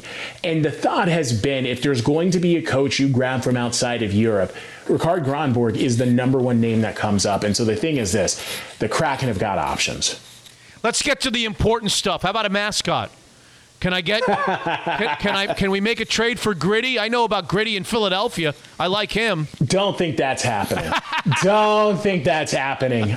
I mean, there's a lot of reasons that's not happening, but the big one is is just if if you're the Flyers, I mean, you took something that initially people in your own city just were not fans of, but the minute someone outside of Philadelphia said something, Gritty became the embodiment of, of that city. And now, like, every time Gritty does something, I love Gritty. well, people stop what they're doing. And so, like, if you're the Flyers, you're just like, sorry, we're, we're not giving him up. What's the mascot going to be like? Are they going to go out and, and actually get a kraken, a sea monster? Is it going to be uh, a mascot that doesn't necessarily match the nickname of the team like the Mariners did with the Mariners Moose? Or, or, are we not? Does every NHL team have a mascot? Well, not every NHL team has a mascot. I mean, some have them, some had them later than others, but not every team does. But when you look at what the Kraken can do, I mean, and, and, let's take the conversation that was had on the Athletic with Johnny Greco, um, who is one of the two people who's leading this conversation, as well as Lamont Buford, who they are the two people who are they're the brain trust behind all this. They have done all the research imaginable. And so one of the points that Buford and Greco made was is they looked at what works here in Seattle. Because look, there is a theme, like whether it's the moose, Blitz, Boom, Doppler, uh, Sammy the, the the sounder, which is an orca whale. Um, even when you look at Harry the husky, the cougar, like you you name it, like there is something regional that exists, and if it's not regional, in the case of Doppler, it ties to the name Storm and all that. And so for them, it's kind of like, do you kind of tap into that? Because they've even gone as far as studying the Ivar's dancing clams to get inspiration oh in the God. sense of like what works for Seattle. But then on the flip side, it goes back to the fact that the Kraken have kind of made a little bit of a name for themselves off the fact that they go against the grain of what we normally expect. So is there an expectation there that they're going to come up with something that maybe deviates away from that, but at the same time, it still feels authentic. It feels okay. Seattle. It feels like their own. There's going to be a mascot. We just don't know yet what the mascot's name or or look is going to be like. We know that the games are going to be broadcast locally in the Seattle area on Root Sports Television. Is my old radio station going to do the radio thing or is it going to be 710? Which one's going on the radio? At this point, it appears KJR would be the front runner for this reason. If you're ESPN, you already have the Mariners, you've got the Seahawks. Correct and you also have Washington State. So you already got a full slate. And of course, like everyone in media, people are having to be smart about how they manage money, and maybe financially it's it's too much to leverage. Whereas if you're KJR, you've been really aggressive about trying to get rights in the last few seasons. They were able to get the Sounders, they get the Huskies back. And when you look at the fact that the Kraken are out there, it would give them something else. And more importantly, it would give them a chance to really own the winter sports landscape in this environment. And so if you're KJR, it's something that makes sense. So you would think right now KJR could have the edge. But again, it's one of those things where you just never know. But for now, it seems like KJR might have the opening for it. And then there's an NBA team that could come along in a few years, and you have to figure out how do you do hockey and the NBA at the same time. Latest on the arena, anything that we need to know about? It's going to be done on time. It's spectacular. Everybody raves about it, Ryan. Yeah, I mean, right now the thing is the arena looks like it's going to be set on time. Um, the projection that we were given not that long ago was again fall of, of this year, so it should be ready for preseason. And same thing with the Kraken training facility. So when it comes to those projects, it looks like yes, right now it's going to be on time. Ryan Clark. There he is. You've got him. He's back in Seattle covering the Kraken and the entire NHL for The Athletic. If you're not a subscriber for The Athletic, that's your own fault. You're making a huge mistake, and you just heard why the coverage of the Kraken's going to be top notch on The Athletic. Ryan, it's great to visit with you. Welcome home, and don't be a stranger to Mitch Unfiltered. Definitely. Thanks again for having me. I appreciate it. Okay, round two time. Make Mitch look silly with investment trivia. Here's Katie Versio, a senior financial planner of Evergreen Gavekal. Hi, Katie. I think I was one and a half out of three last time, something like that, 50%. Yes. Hi, Mitch. Thanks for having me. I'm excited to see how you do this time. Okay, question one, go. So, we've all seen GameStop in the news. Which of the following is correct regarding short selling? Unlimited upside.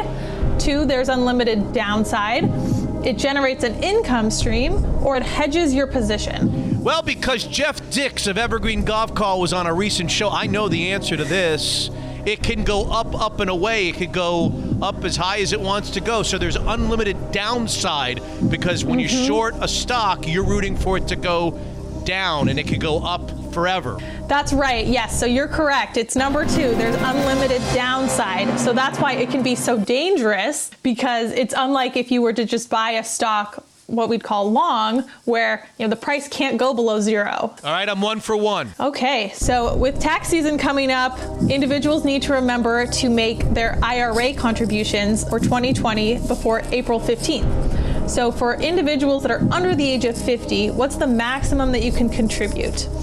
Is it $10,000, $6,000? $19,000 or $1,000? Yeah, I know the answer to this for many, many years, even though I'm now over the age of 50.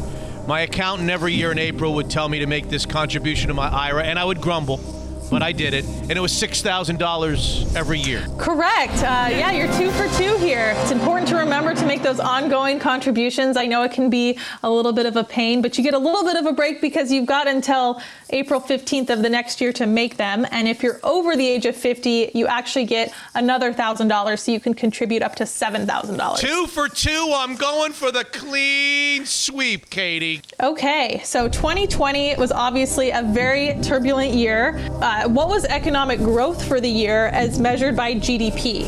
Was it zero or flat on the year? Was it negative 3.5%? Was it negative 6.2% or was it up 1%? Gross domestic product, right? That's right. I'm going to go down 6%. It was a bad year. Oof, so actually, uh, you got that one incorrect. The correct answer is actually two, negative 3.5% you know, we saw some of the sharpest decline in GDP back in the spring in March and April, but the second half of the year actually rebounded quite a bit. So that's why it's not down as much as it could have been. Well, two for three. In my second go around, I'm still going up. I'm going three for three the next time. She's Katie Versio, and she's a senior financial planner with Evergreen Gavekal, a premier wealth manager in the Northwest. Unfiltered.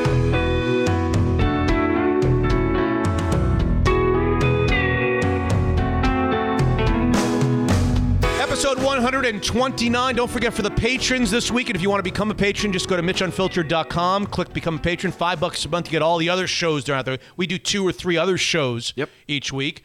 Uh, we'll have a new show, 129p, a full show. We hope, yeah. Debuting on Thursday. Why? Well, you know, I'm traveling. and, you know, I'm a big world traveler now. Well, we so we, the show doesn't go on without you. no, I, You're the bread and butter. yes, this is the show right you're the here, you're the boy. straw that yeah, the- stirs the drink. right. All right, Marshawn Lynch is everywhere these days. Yeah, he's got commercials. Okay, yeah. but in Seattle he was a mute.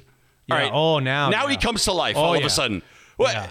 and he loves Conan O'Brien. I, that I know that that perplexes you for some reason, but but I, Yes. Well, he and I did some interviews together.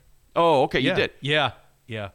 He called me. He, he told me to call him his my daddy and Junior. He called me Junior. Yeah. See, he's got this cool personality, but it never came out. It never came out when he was in Seattle. He was in the studio once because he was there with Doug Baldwin. Gas and I were interviewing Doug Baldwin, and Yeah. he's just sitting in a chair and he would not come on. He just refused. Kevin Shockey kept asking him, just no desire to come on and do it. But now he's everywhere. What happened? Well, now you he, guys shouldn't have let him in the studio. Should have said you have to sit out in the Yeah, waiting room. You tell him. you. T- I could not believe how big that dude is for a running Is he? back. Oh, he looks like Bobby Wagner or something. You know. Anyway, but Marshawn Lynch is everywhere, but Yeah. in Seattle he wouldn't. Did you have a favorite commercial from? I was actually. I did.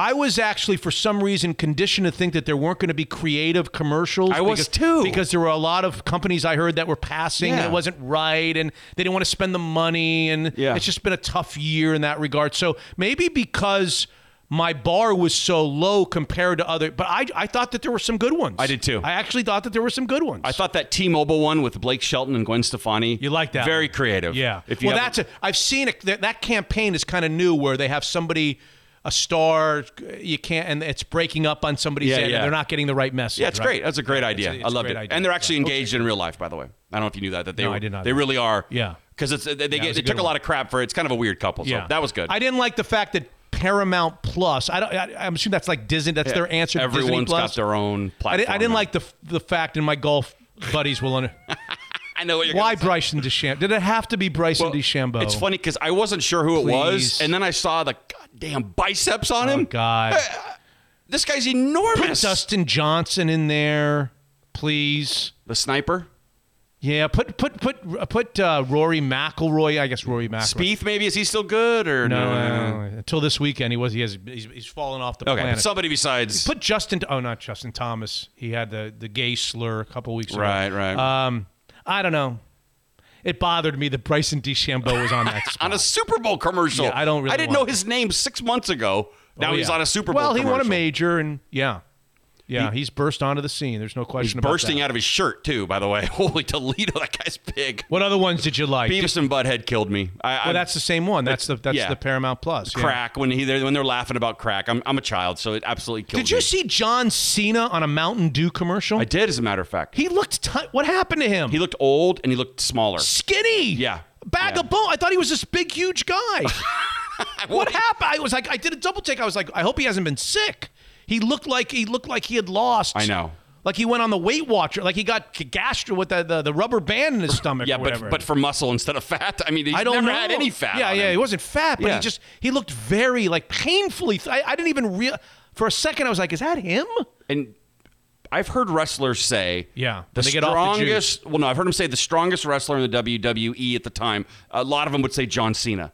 But That, that, that's how muscular this guy used to be. He's like six feet six. He's like six Really? one, six two. Oh, I didn't know that. But plenty of wrestlers have said the strongest guy in the in the wrestling is John Cena. He's a he's a monster, but he looked it, something looked off about him. I, I, I was weird. What was your favorite commercial? well the Beavis and Butthead one I laughed at, but I love the Jason Alexander. oh yeah, I'm On the sure you loved it. Oh yeah. Did you like that one? Oh, yeah. And did he look a little different at the end? yeah, too? yeah. I don't know what's going on.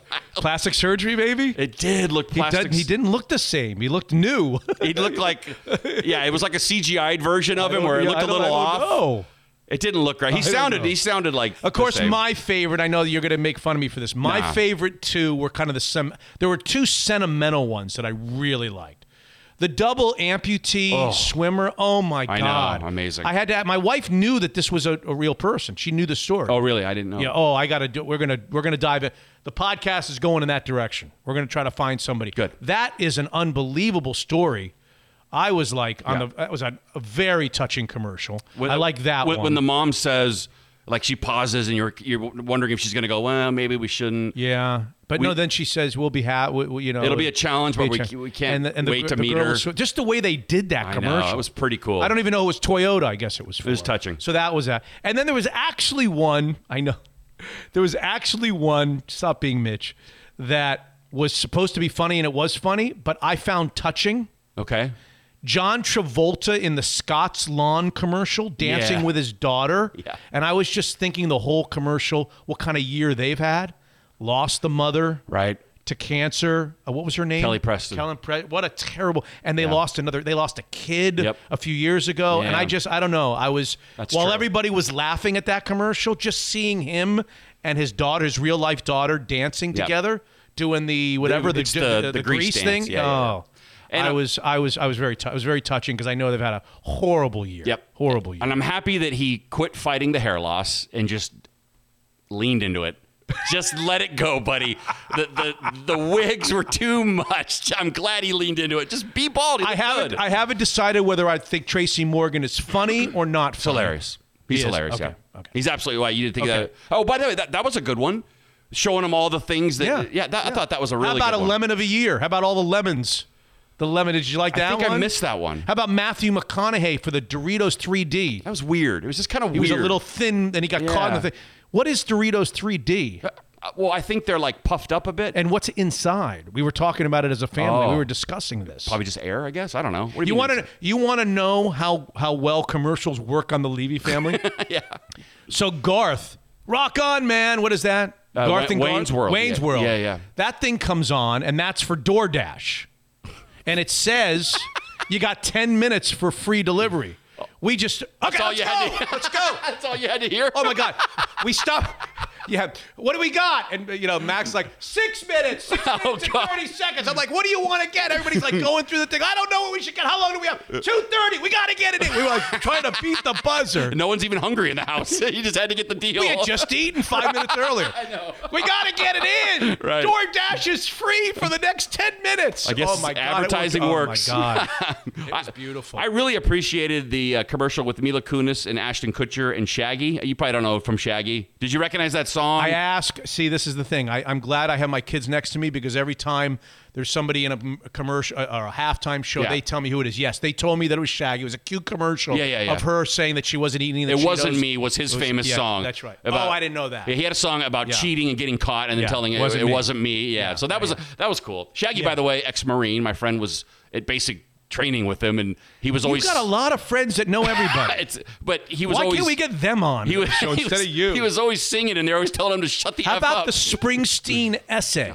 I took shit for Touching. it. I took shit for it. But I No? can't, I can't win with people. I don't know what they want from me. What do you mean you took shit for it? Well, You said you liked it or you don't like it? well, Oh, it's political. is it? Because I, Yeah, it is. It's political. I tweeted before it was done. It was funny because It the, is political. the commercial came on. My, my It's wife. Jeep. I don't know how Jeep gets in the middle of this, but go Ah. ahead. The commercial comes on. My, my wife walks by the TV and goes, Oh, hold on. I want to hear this. And it, I, I noticed that I'm not a big Bruce Springsteen fan at all. I don't really care for his music that much. Even the hits from the 80s, I didn't really right. My wife's not a fan. I'm a fan. but we both stopped and had to hear what Bruce had to say for some reason. Yeah. So I, I tweeted that out. I, I think it's because well, since you're not a Bruce Springsteen fan, maybe you, this won't resonate with you. I'm I am a Bruce Springsteen I think fan, it's which more makes of an sense East Coast- because that's music you like, I don't, and vice versa. But Yeah. but um, you don't see he's not a commercialized. Maybe guy. that's it. Yeah. And so when he does something like that, it was like I was like, hold on, is that Springsteen? Yeah. I was like surprised. Well- so you you get he gets your i think he gets your attention because he's like the last guy that you would expect to be in a commercial like that. I tweeted out, I'm not a huge fan of Bruce's music, but when he talks, I listen. Oh, yeah. Oh, I, Oh, yeah. I, you would have Yeah. thought I, you know, I set you know how old fire. Bruce Springsteen is? Yeah, I know. He's like 70. Oh, I think he's older than that. No. I know. It's Is gonna, he older the 70? it's gonna break your heart when I tell when you. we he was on Saturday Night Live earlier in the year, I asked my wife how old is he, and she, she told me, and I was like, I couldn't believe how old he was. He does not look it. He looks great for his age. What is, what is he? I'm Seven- surprised you're a fan. I am. I am. And I, I I, enjoy I, it. I think I, I'm not a I'm not a super fan. Like Springsteen's got fans like the Grateful Dead have fans. They that have seen Oh, him. I know, Like yeah. Peter King has seen him 46 That's right. times. Yeah, yeah. It's, and keeps every ticket stub or whatever. Right. I've seen him like twice, maybe once or twice. I saw him at the last time I saw him was at the Key Arena, actually. Oh, okay. Before it was 71, so you're right, yeah. 71. years old. 71. 71 years old. But he still tours oh, when you could tour, and he still Yeah. kicks ass. But Yeah. I've, to be fair to him, I've never dug into his collection, so I don't. I don't if, really know. if you're music. done with commercials, I'll tell you my favorite Super Bowl story of the week. Okay. Are you done with commercials, or did you have anything else? I can be done. Okay, good. Let's go to let's go to the next. My favorite Super Bowl story of the week. Have you ever heard the name Zach Maskavich? Do you know that name? No. I don't know why I love this story so much. You're gonna like say, ah, it's a cute story, but it, I just love this story. So Zach, so you know about all the proposition gambling on the Super Bowl. Of course. That there's crazy, crazy gambling. I was. And- I and was you know- actually thinking, was there a bet that said Mahomes will throw zero touchdowns? That yes, there was. Oh, there was. Yes, and it was covered on. Uh, it was covered on 128p. You didn't listen to Michael Payne I did. I'm sure. I'm Go sure I back. did. I, think he mentions a uh, like a 20 to one or a 13 to one on on zero on zero touchdown passes. Wow. There's there was a bet on him zero touchdown passes that Okay. Michael Payne Purdom talked about, and there was a bet on on Tom Brady six or more touchdowns. Yeah, I remember hearing. I So remember him saying about that. both of them. Okay. But anyway, one one of the bets is coin flip. Yep. There's a, a lot of money comes in on the coin flip. And the other one that's kind of controversial that some books don't take, I guess, in the United States or whatever, is the length of the national anthem. Hmm. And they set an over under based on who the performer is and the song. Vegas sets an over under, and you can bet. Or I guess Vegas doesn't. I, it's there's some discrepancy on who actually takes this bet, but you've heard this: the over Of under course, of yeah, the yeah. national anthem. It was sitting at like 158 for the longest time. It, whoever took the bet, it was one minute and 58 seconds. Okay. So Zach Maskavich, ask me who Zach Maskavich is. Who the hell's Zach Maskavich? So Zach Maskavich is an Orlando TV reporter who was covering his first Super Bowl because it was in Tampa. And he goes on Tuesday. Maybe you've heard this. He goes on. Tuesday and he's doing his things from the stadium. And he's getting back into his car late in the afternoon or early evening to leave. And he's in a in an empty, you can picture COVID, in an empty parking lot. Nobody's there, right outside the stadium, and he's about to drive home Okay. when he hears the dress rehearsal of the national anthem Oh boy. on Tuesday. Insider information. He takes out his phone. Oh no. This is fantastic. He takes out his phone and he takes out either another phone or a stopwatch.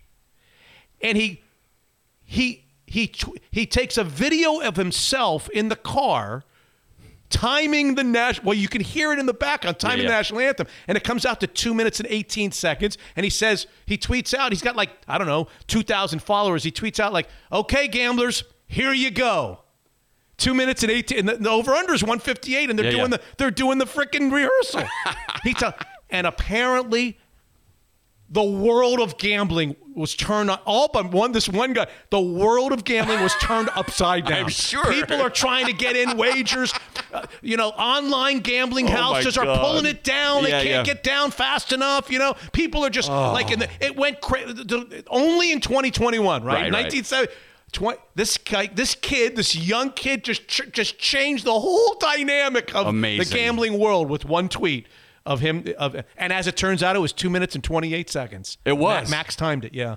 So he was pretty close. They didn't obviously. It was faster when they did the dress rehearsal, but Yeah, yeah. but he. That's uh, crazy. Anybody who had the over, if you were covering, if you were if you were following Zach Maskavich, you knew what was going to happen. There That's some go. great insider We're all- info we're right all looking. We're all looking, and it actually reminds me of a gambling story, which I, I don't, I, I don't, I'm not proud of, but it was fun. I actually knew many, many, many, many years ago. I might even go back to college. I actually wagered on the winner of the slam dunk contest in the NBA, like 25, 30, not 35 years ago. Okay. or maybe Like when Jordan, when it was- Dominique, it was, it and was all that. really long time ago. Okay. Because I knew the bookie didn't know that it already happened, and I knew, and I knew who won. And you made money. he didn't know. I got to tell you this. I know we're running the show.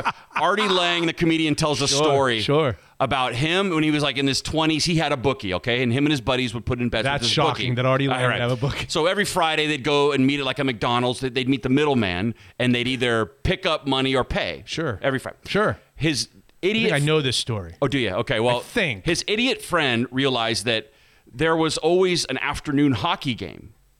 That the bookie didn't know about. He just saw all the hockey games. But this kid's putting in like like ten times, you know, just being like a greedy I parlay and just being a greedy asshole. The He, book he didn't subtly do it to no, keep no, it alive. No, of course. He's like 22. What are you? You know, you're an idiot. Right. So the the, the middleman calls up calls up Artie and says, "Look, um, you, I'm not meeting you this time. You're you're gonna meet so and so. You're gonna meet the bookie." Oh, and they had they had never met him. It was always the middleman. He goes, "Look, I, we we found out what your friend's doing. Just know you're gonna get yelled at. Yeah. All right. He's not happy. He's pissed off. All right. So him and his buddy go to go to McDonald's. Not the guy who was actually betting, but another buddy. Yeah. And they're sitting there, and the bookie's like, you know, 55, balding, kind of fat, like what you'd picture. You know, he's there. But he doesn't have Knuckles and Vito there ready to break your legs. He may in the parking lot, but the, the, the part that killed Artie was he goes, "Look, I, I, I know what you what your friend's doing, and if he does it again, I'm gonna find his family. I'm gonna kill them. I'm if they have kid, I'm gonna kill every. I'm you know he's just going off about the." And Artie looks up, and the guy had a big ash smudge on his forehead. He just went to the freaking church on ash he's talking about committing murder, and he's got ashes on his forehead.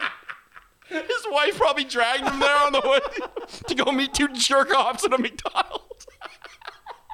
I love that story. He's talking about committing murder, about gambling, and he's got the big cross on his forehead.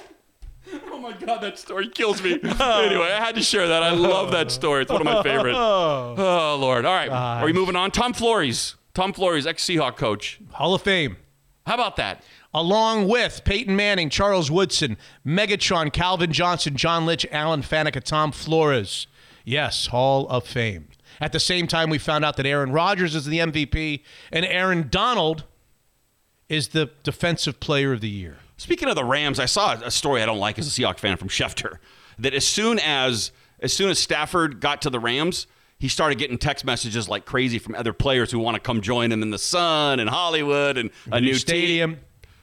I- I- Is this team just is it going to We'll be see. Tampa Bay Well, next let's year? just see. I mean, he is Matt Stafford. I mean, he's not Michael Jordan. Okay, fine, Not but- LeBron James. He's Yeah, Matt yeah. Stafford. I, I, I, I'm on record as saying the Rams. I don't know what other Rams personnel issues that face them this offseason, but uh, I, they are going to be really tough. Yeah. If they if they can keep that team intact for one more year with, Sta- I think you know people think of Stafford as a loser. I don't. I know that he lost a lot in Detroit. I think he's a, a, a I think the Rams with that defense and Matt Stafford throwing to Robert Brooks and Cooper Kupp with a renewed and those tight vigor. ends. Yeah, I know. By the way, Aaron Rodgers got engaged, so happy. Yeah, he, well, he announced it when he got the MVP. I, didn't like. I'll tell you what I didn't like. Okay. Aaron Donald won the Defensive Player of the Year, and uh, I don't know if it was controversial, but there were some people that thought that T.J. Watt okay. should have won. You know, T.J. Watt is. He's the brother of J.J., Yeah, yeah. who's won it a bunch of times. Well, J.J., whom I love. I love J.J. Yeah, yeah. I love everything he stands for. Great football player, great guy, great, Great off guy. the field, everything. He went out and started sending, and I guess it's okay. It's his little brother. He was like sending out tweets and stats, like how, how with all due respect to Aaron Donald, here are the numbers. Here's the pass pressures. He was really pushing his brother like his brother got robbed. What? And yes, his brother had slightly better stats in most of the the pass rushing categories. What what what JJ did not include Yeah. was that Aaron Donald is an interior defensive lineman, Right. And his little brother is an edge rusher, Right. Okay, Right. The- he actually proved the point. I, what I wanted to tweet back, if I thought that JJ Watt would have received this tweet, I would have. what JJ Watt actually did by putting the numbers up there was prove even further why Aaron Donald deserved it over his. The fact that his brother was close, the, the fact that Aaron Donald was close to his brother from getting double and triple teamed, you know, lining up over the center, A gap, to, the, to the guy who's coming Yeah. off the edge. Yeah.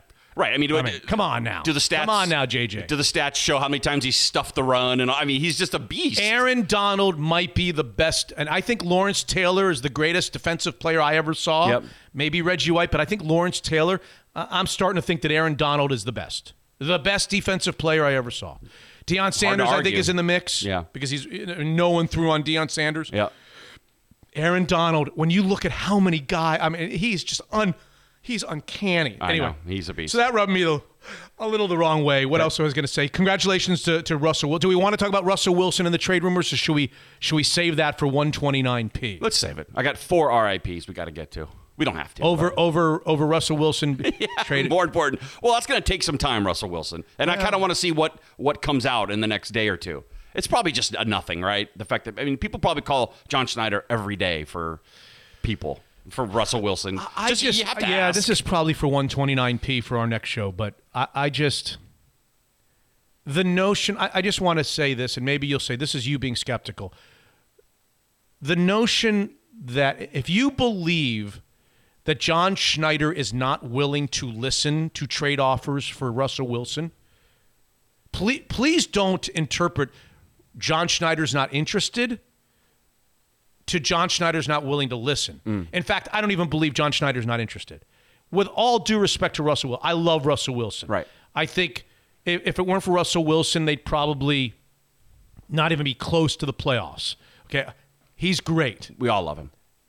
John Schneider would listen to any offer that's called on Russell Wilson, and he and I believe he'd be interested to listen to any. o- That doesn't mean he'd do it. Yeah. But there's a deal for Ru- Russ. If you don't think there's a deal for Russell Wilson, what uh, are we living in a fantasy world here? Right. He's not.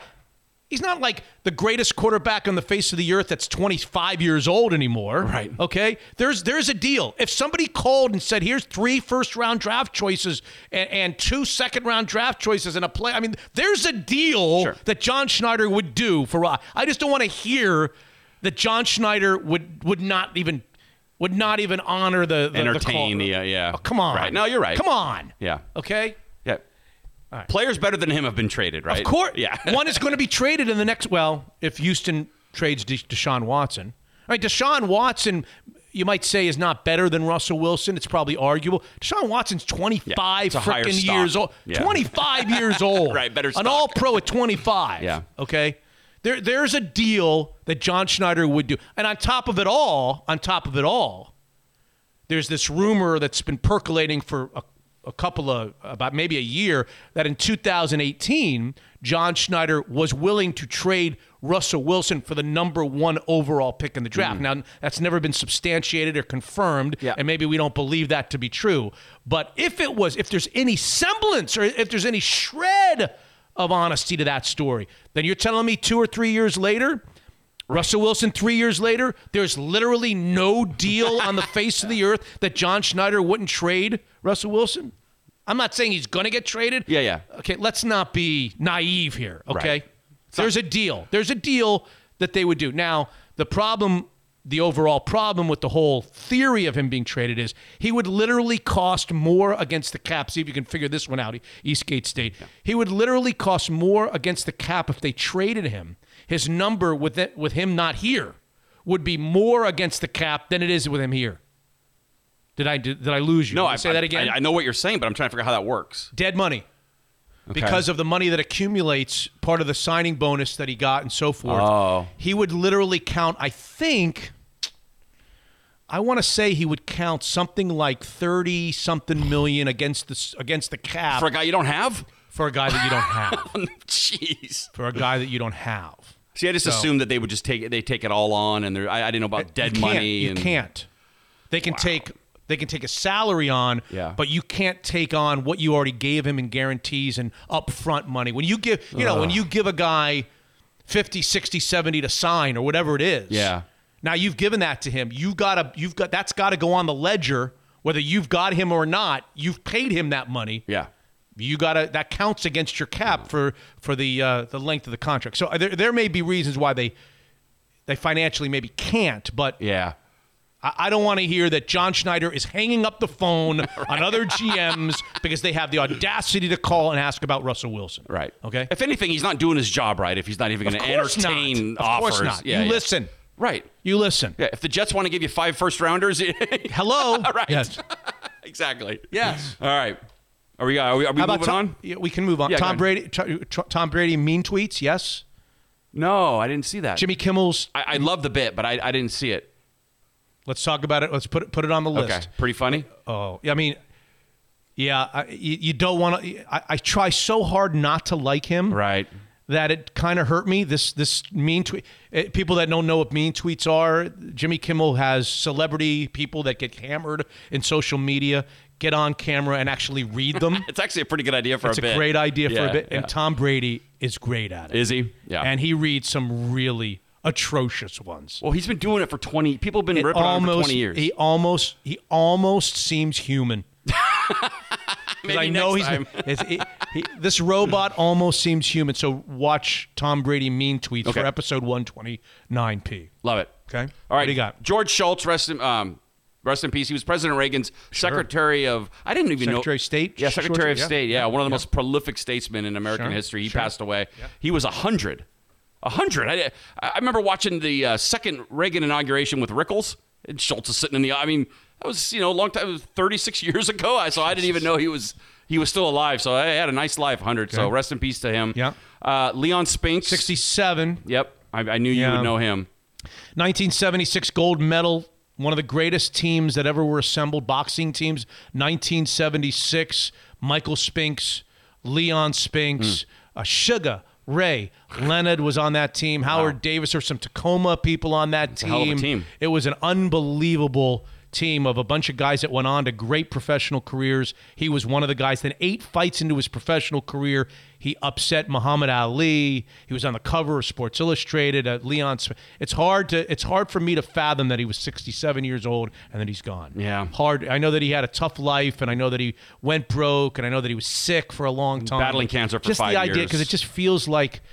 I just can't believe it's already that many years ago that he fought Ali. I remember watching the Ali Leon Spinks fight. He beat the him- first one, and then he came back. Ali came back in the rematch and beat him. It was Took- a took it. split decision win. It- it- Was it controversial or did, did he beat him? I think he really beat him, and I think they they, they made it a little bit closer than it was. oh, I think okay. Spinks beat him. He really beat him. And then Yeah. you said Ali came back. Came back and beat him. Yeah, Okay. and then Spinks was never the same, and he lost to Larry Holmes, and Mm-hmm. yeah, he lost to Dwight Muhammad Qawi. I mean, he, he was uh, he was, and then Michael Spinks' little brother became a heavyweight, Right. and uh, and did some good things until he ran into a guy by the name of Mike Tyson. Yes. Michael Spinks ran into Mike Tyson, and that did not end well. He ran into Tyson's fist a few about times. about 40 seconds into the first round. Right, yeah. And, and he lifted his head off the canvas and his eyes were going in different directions. Yeah, that was bad.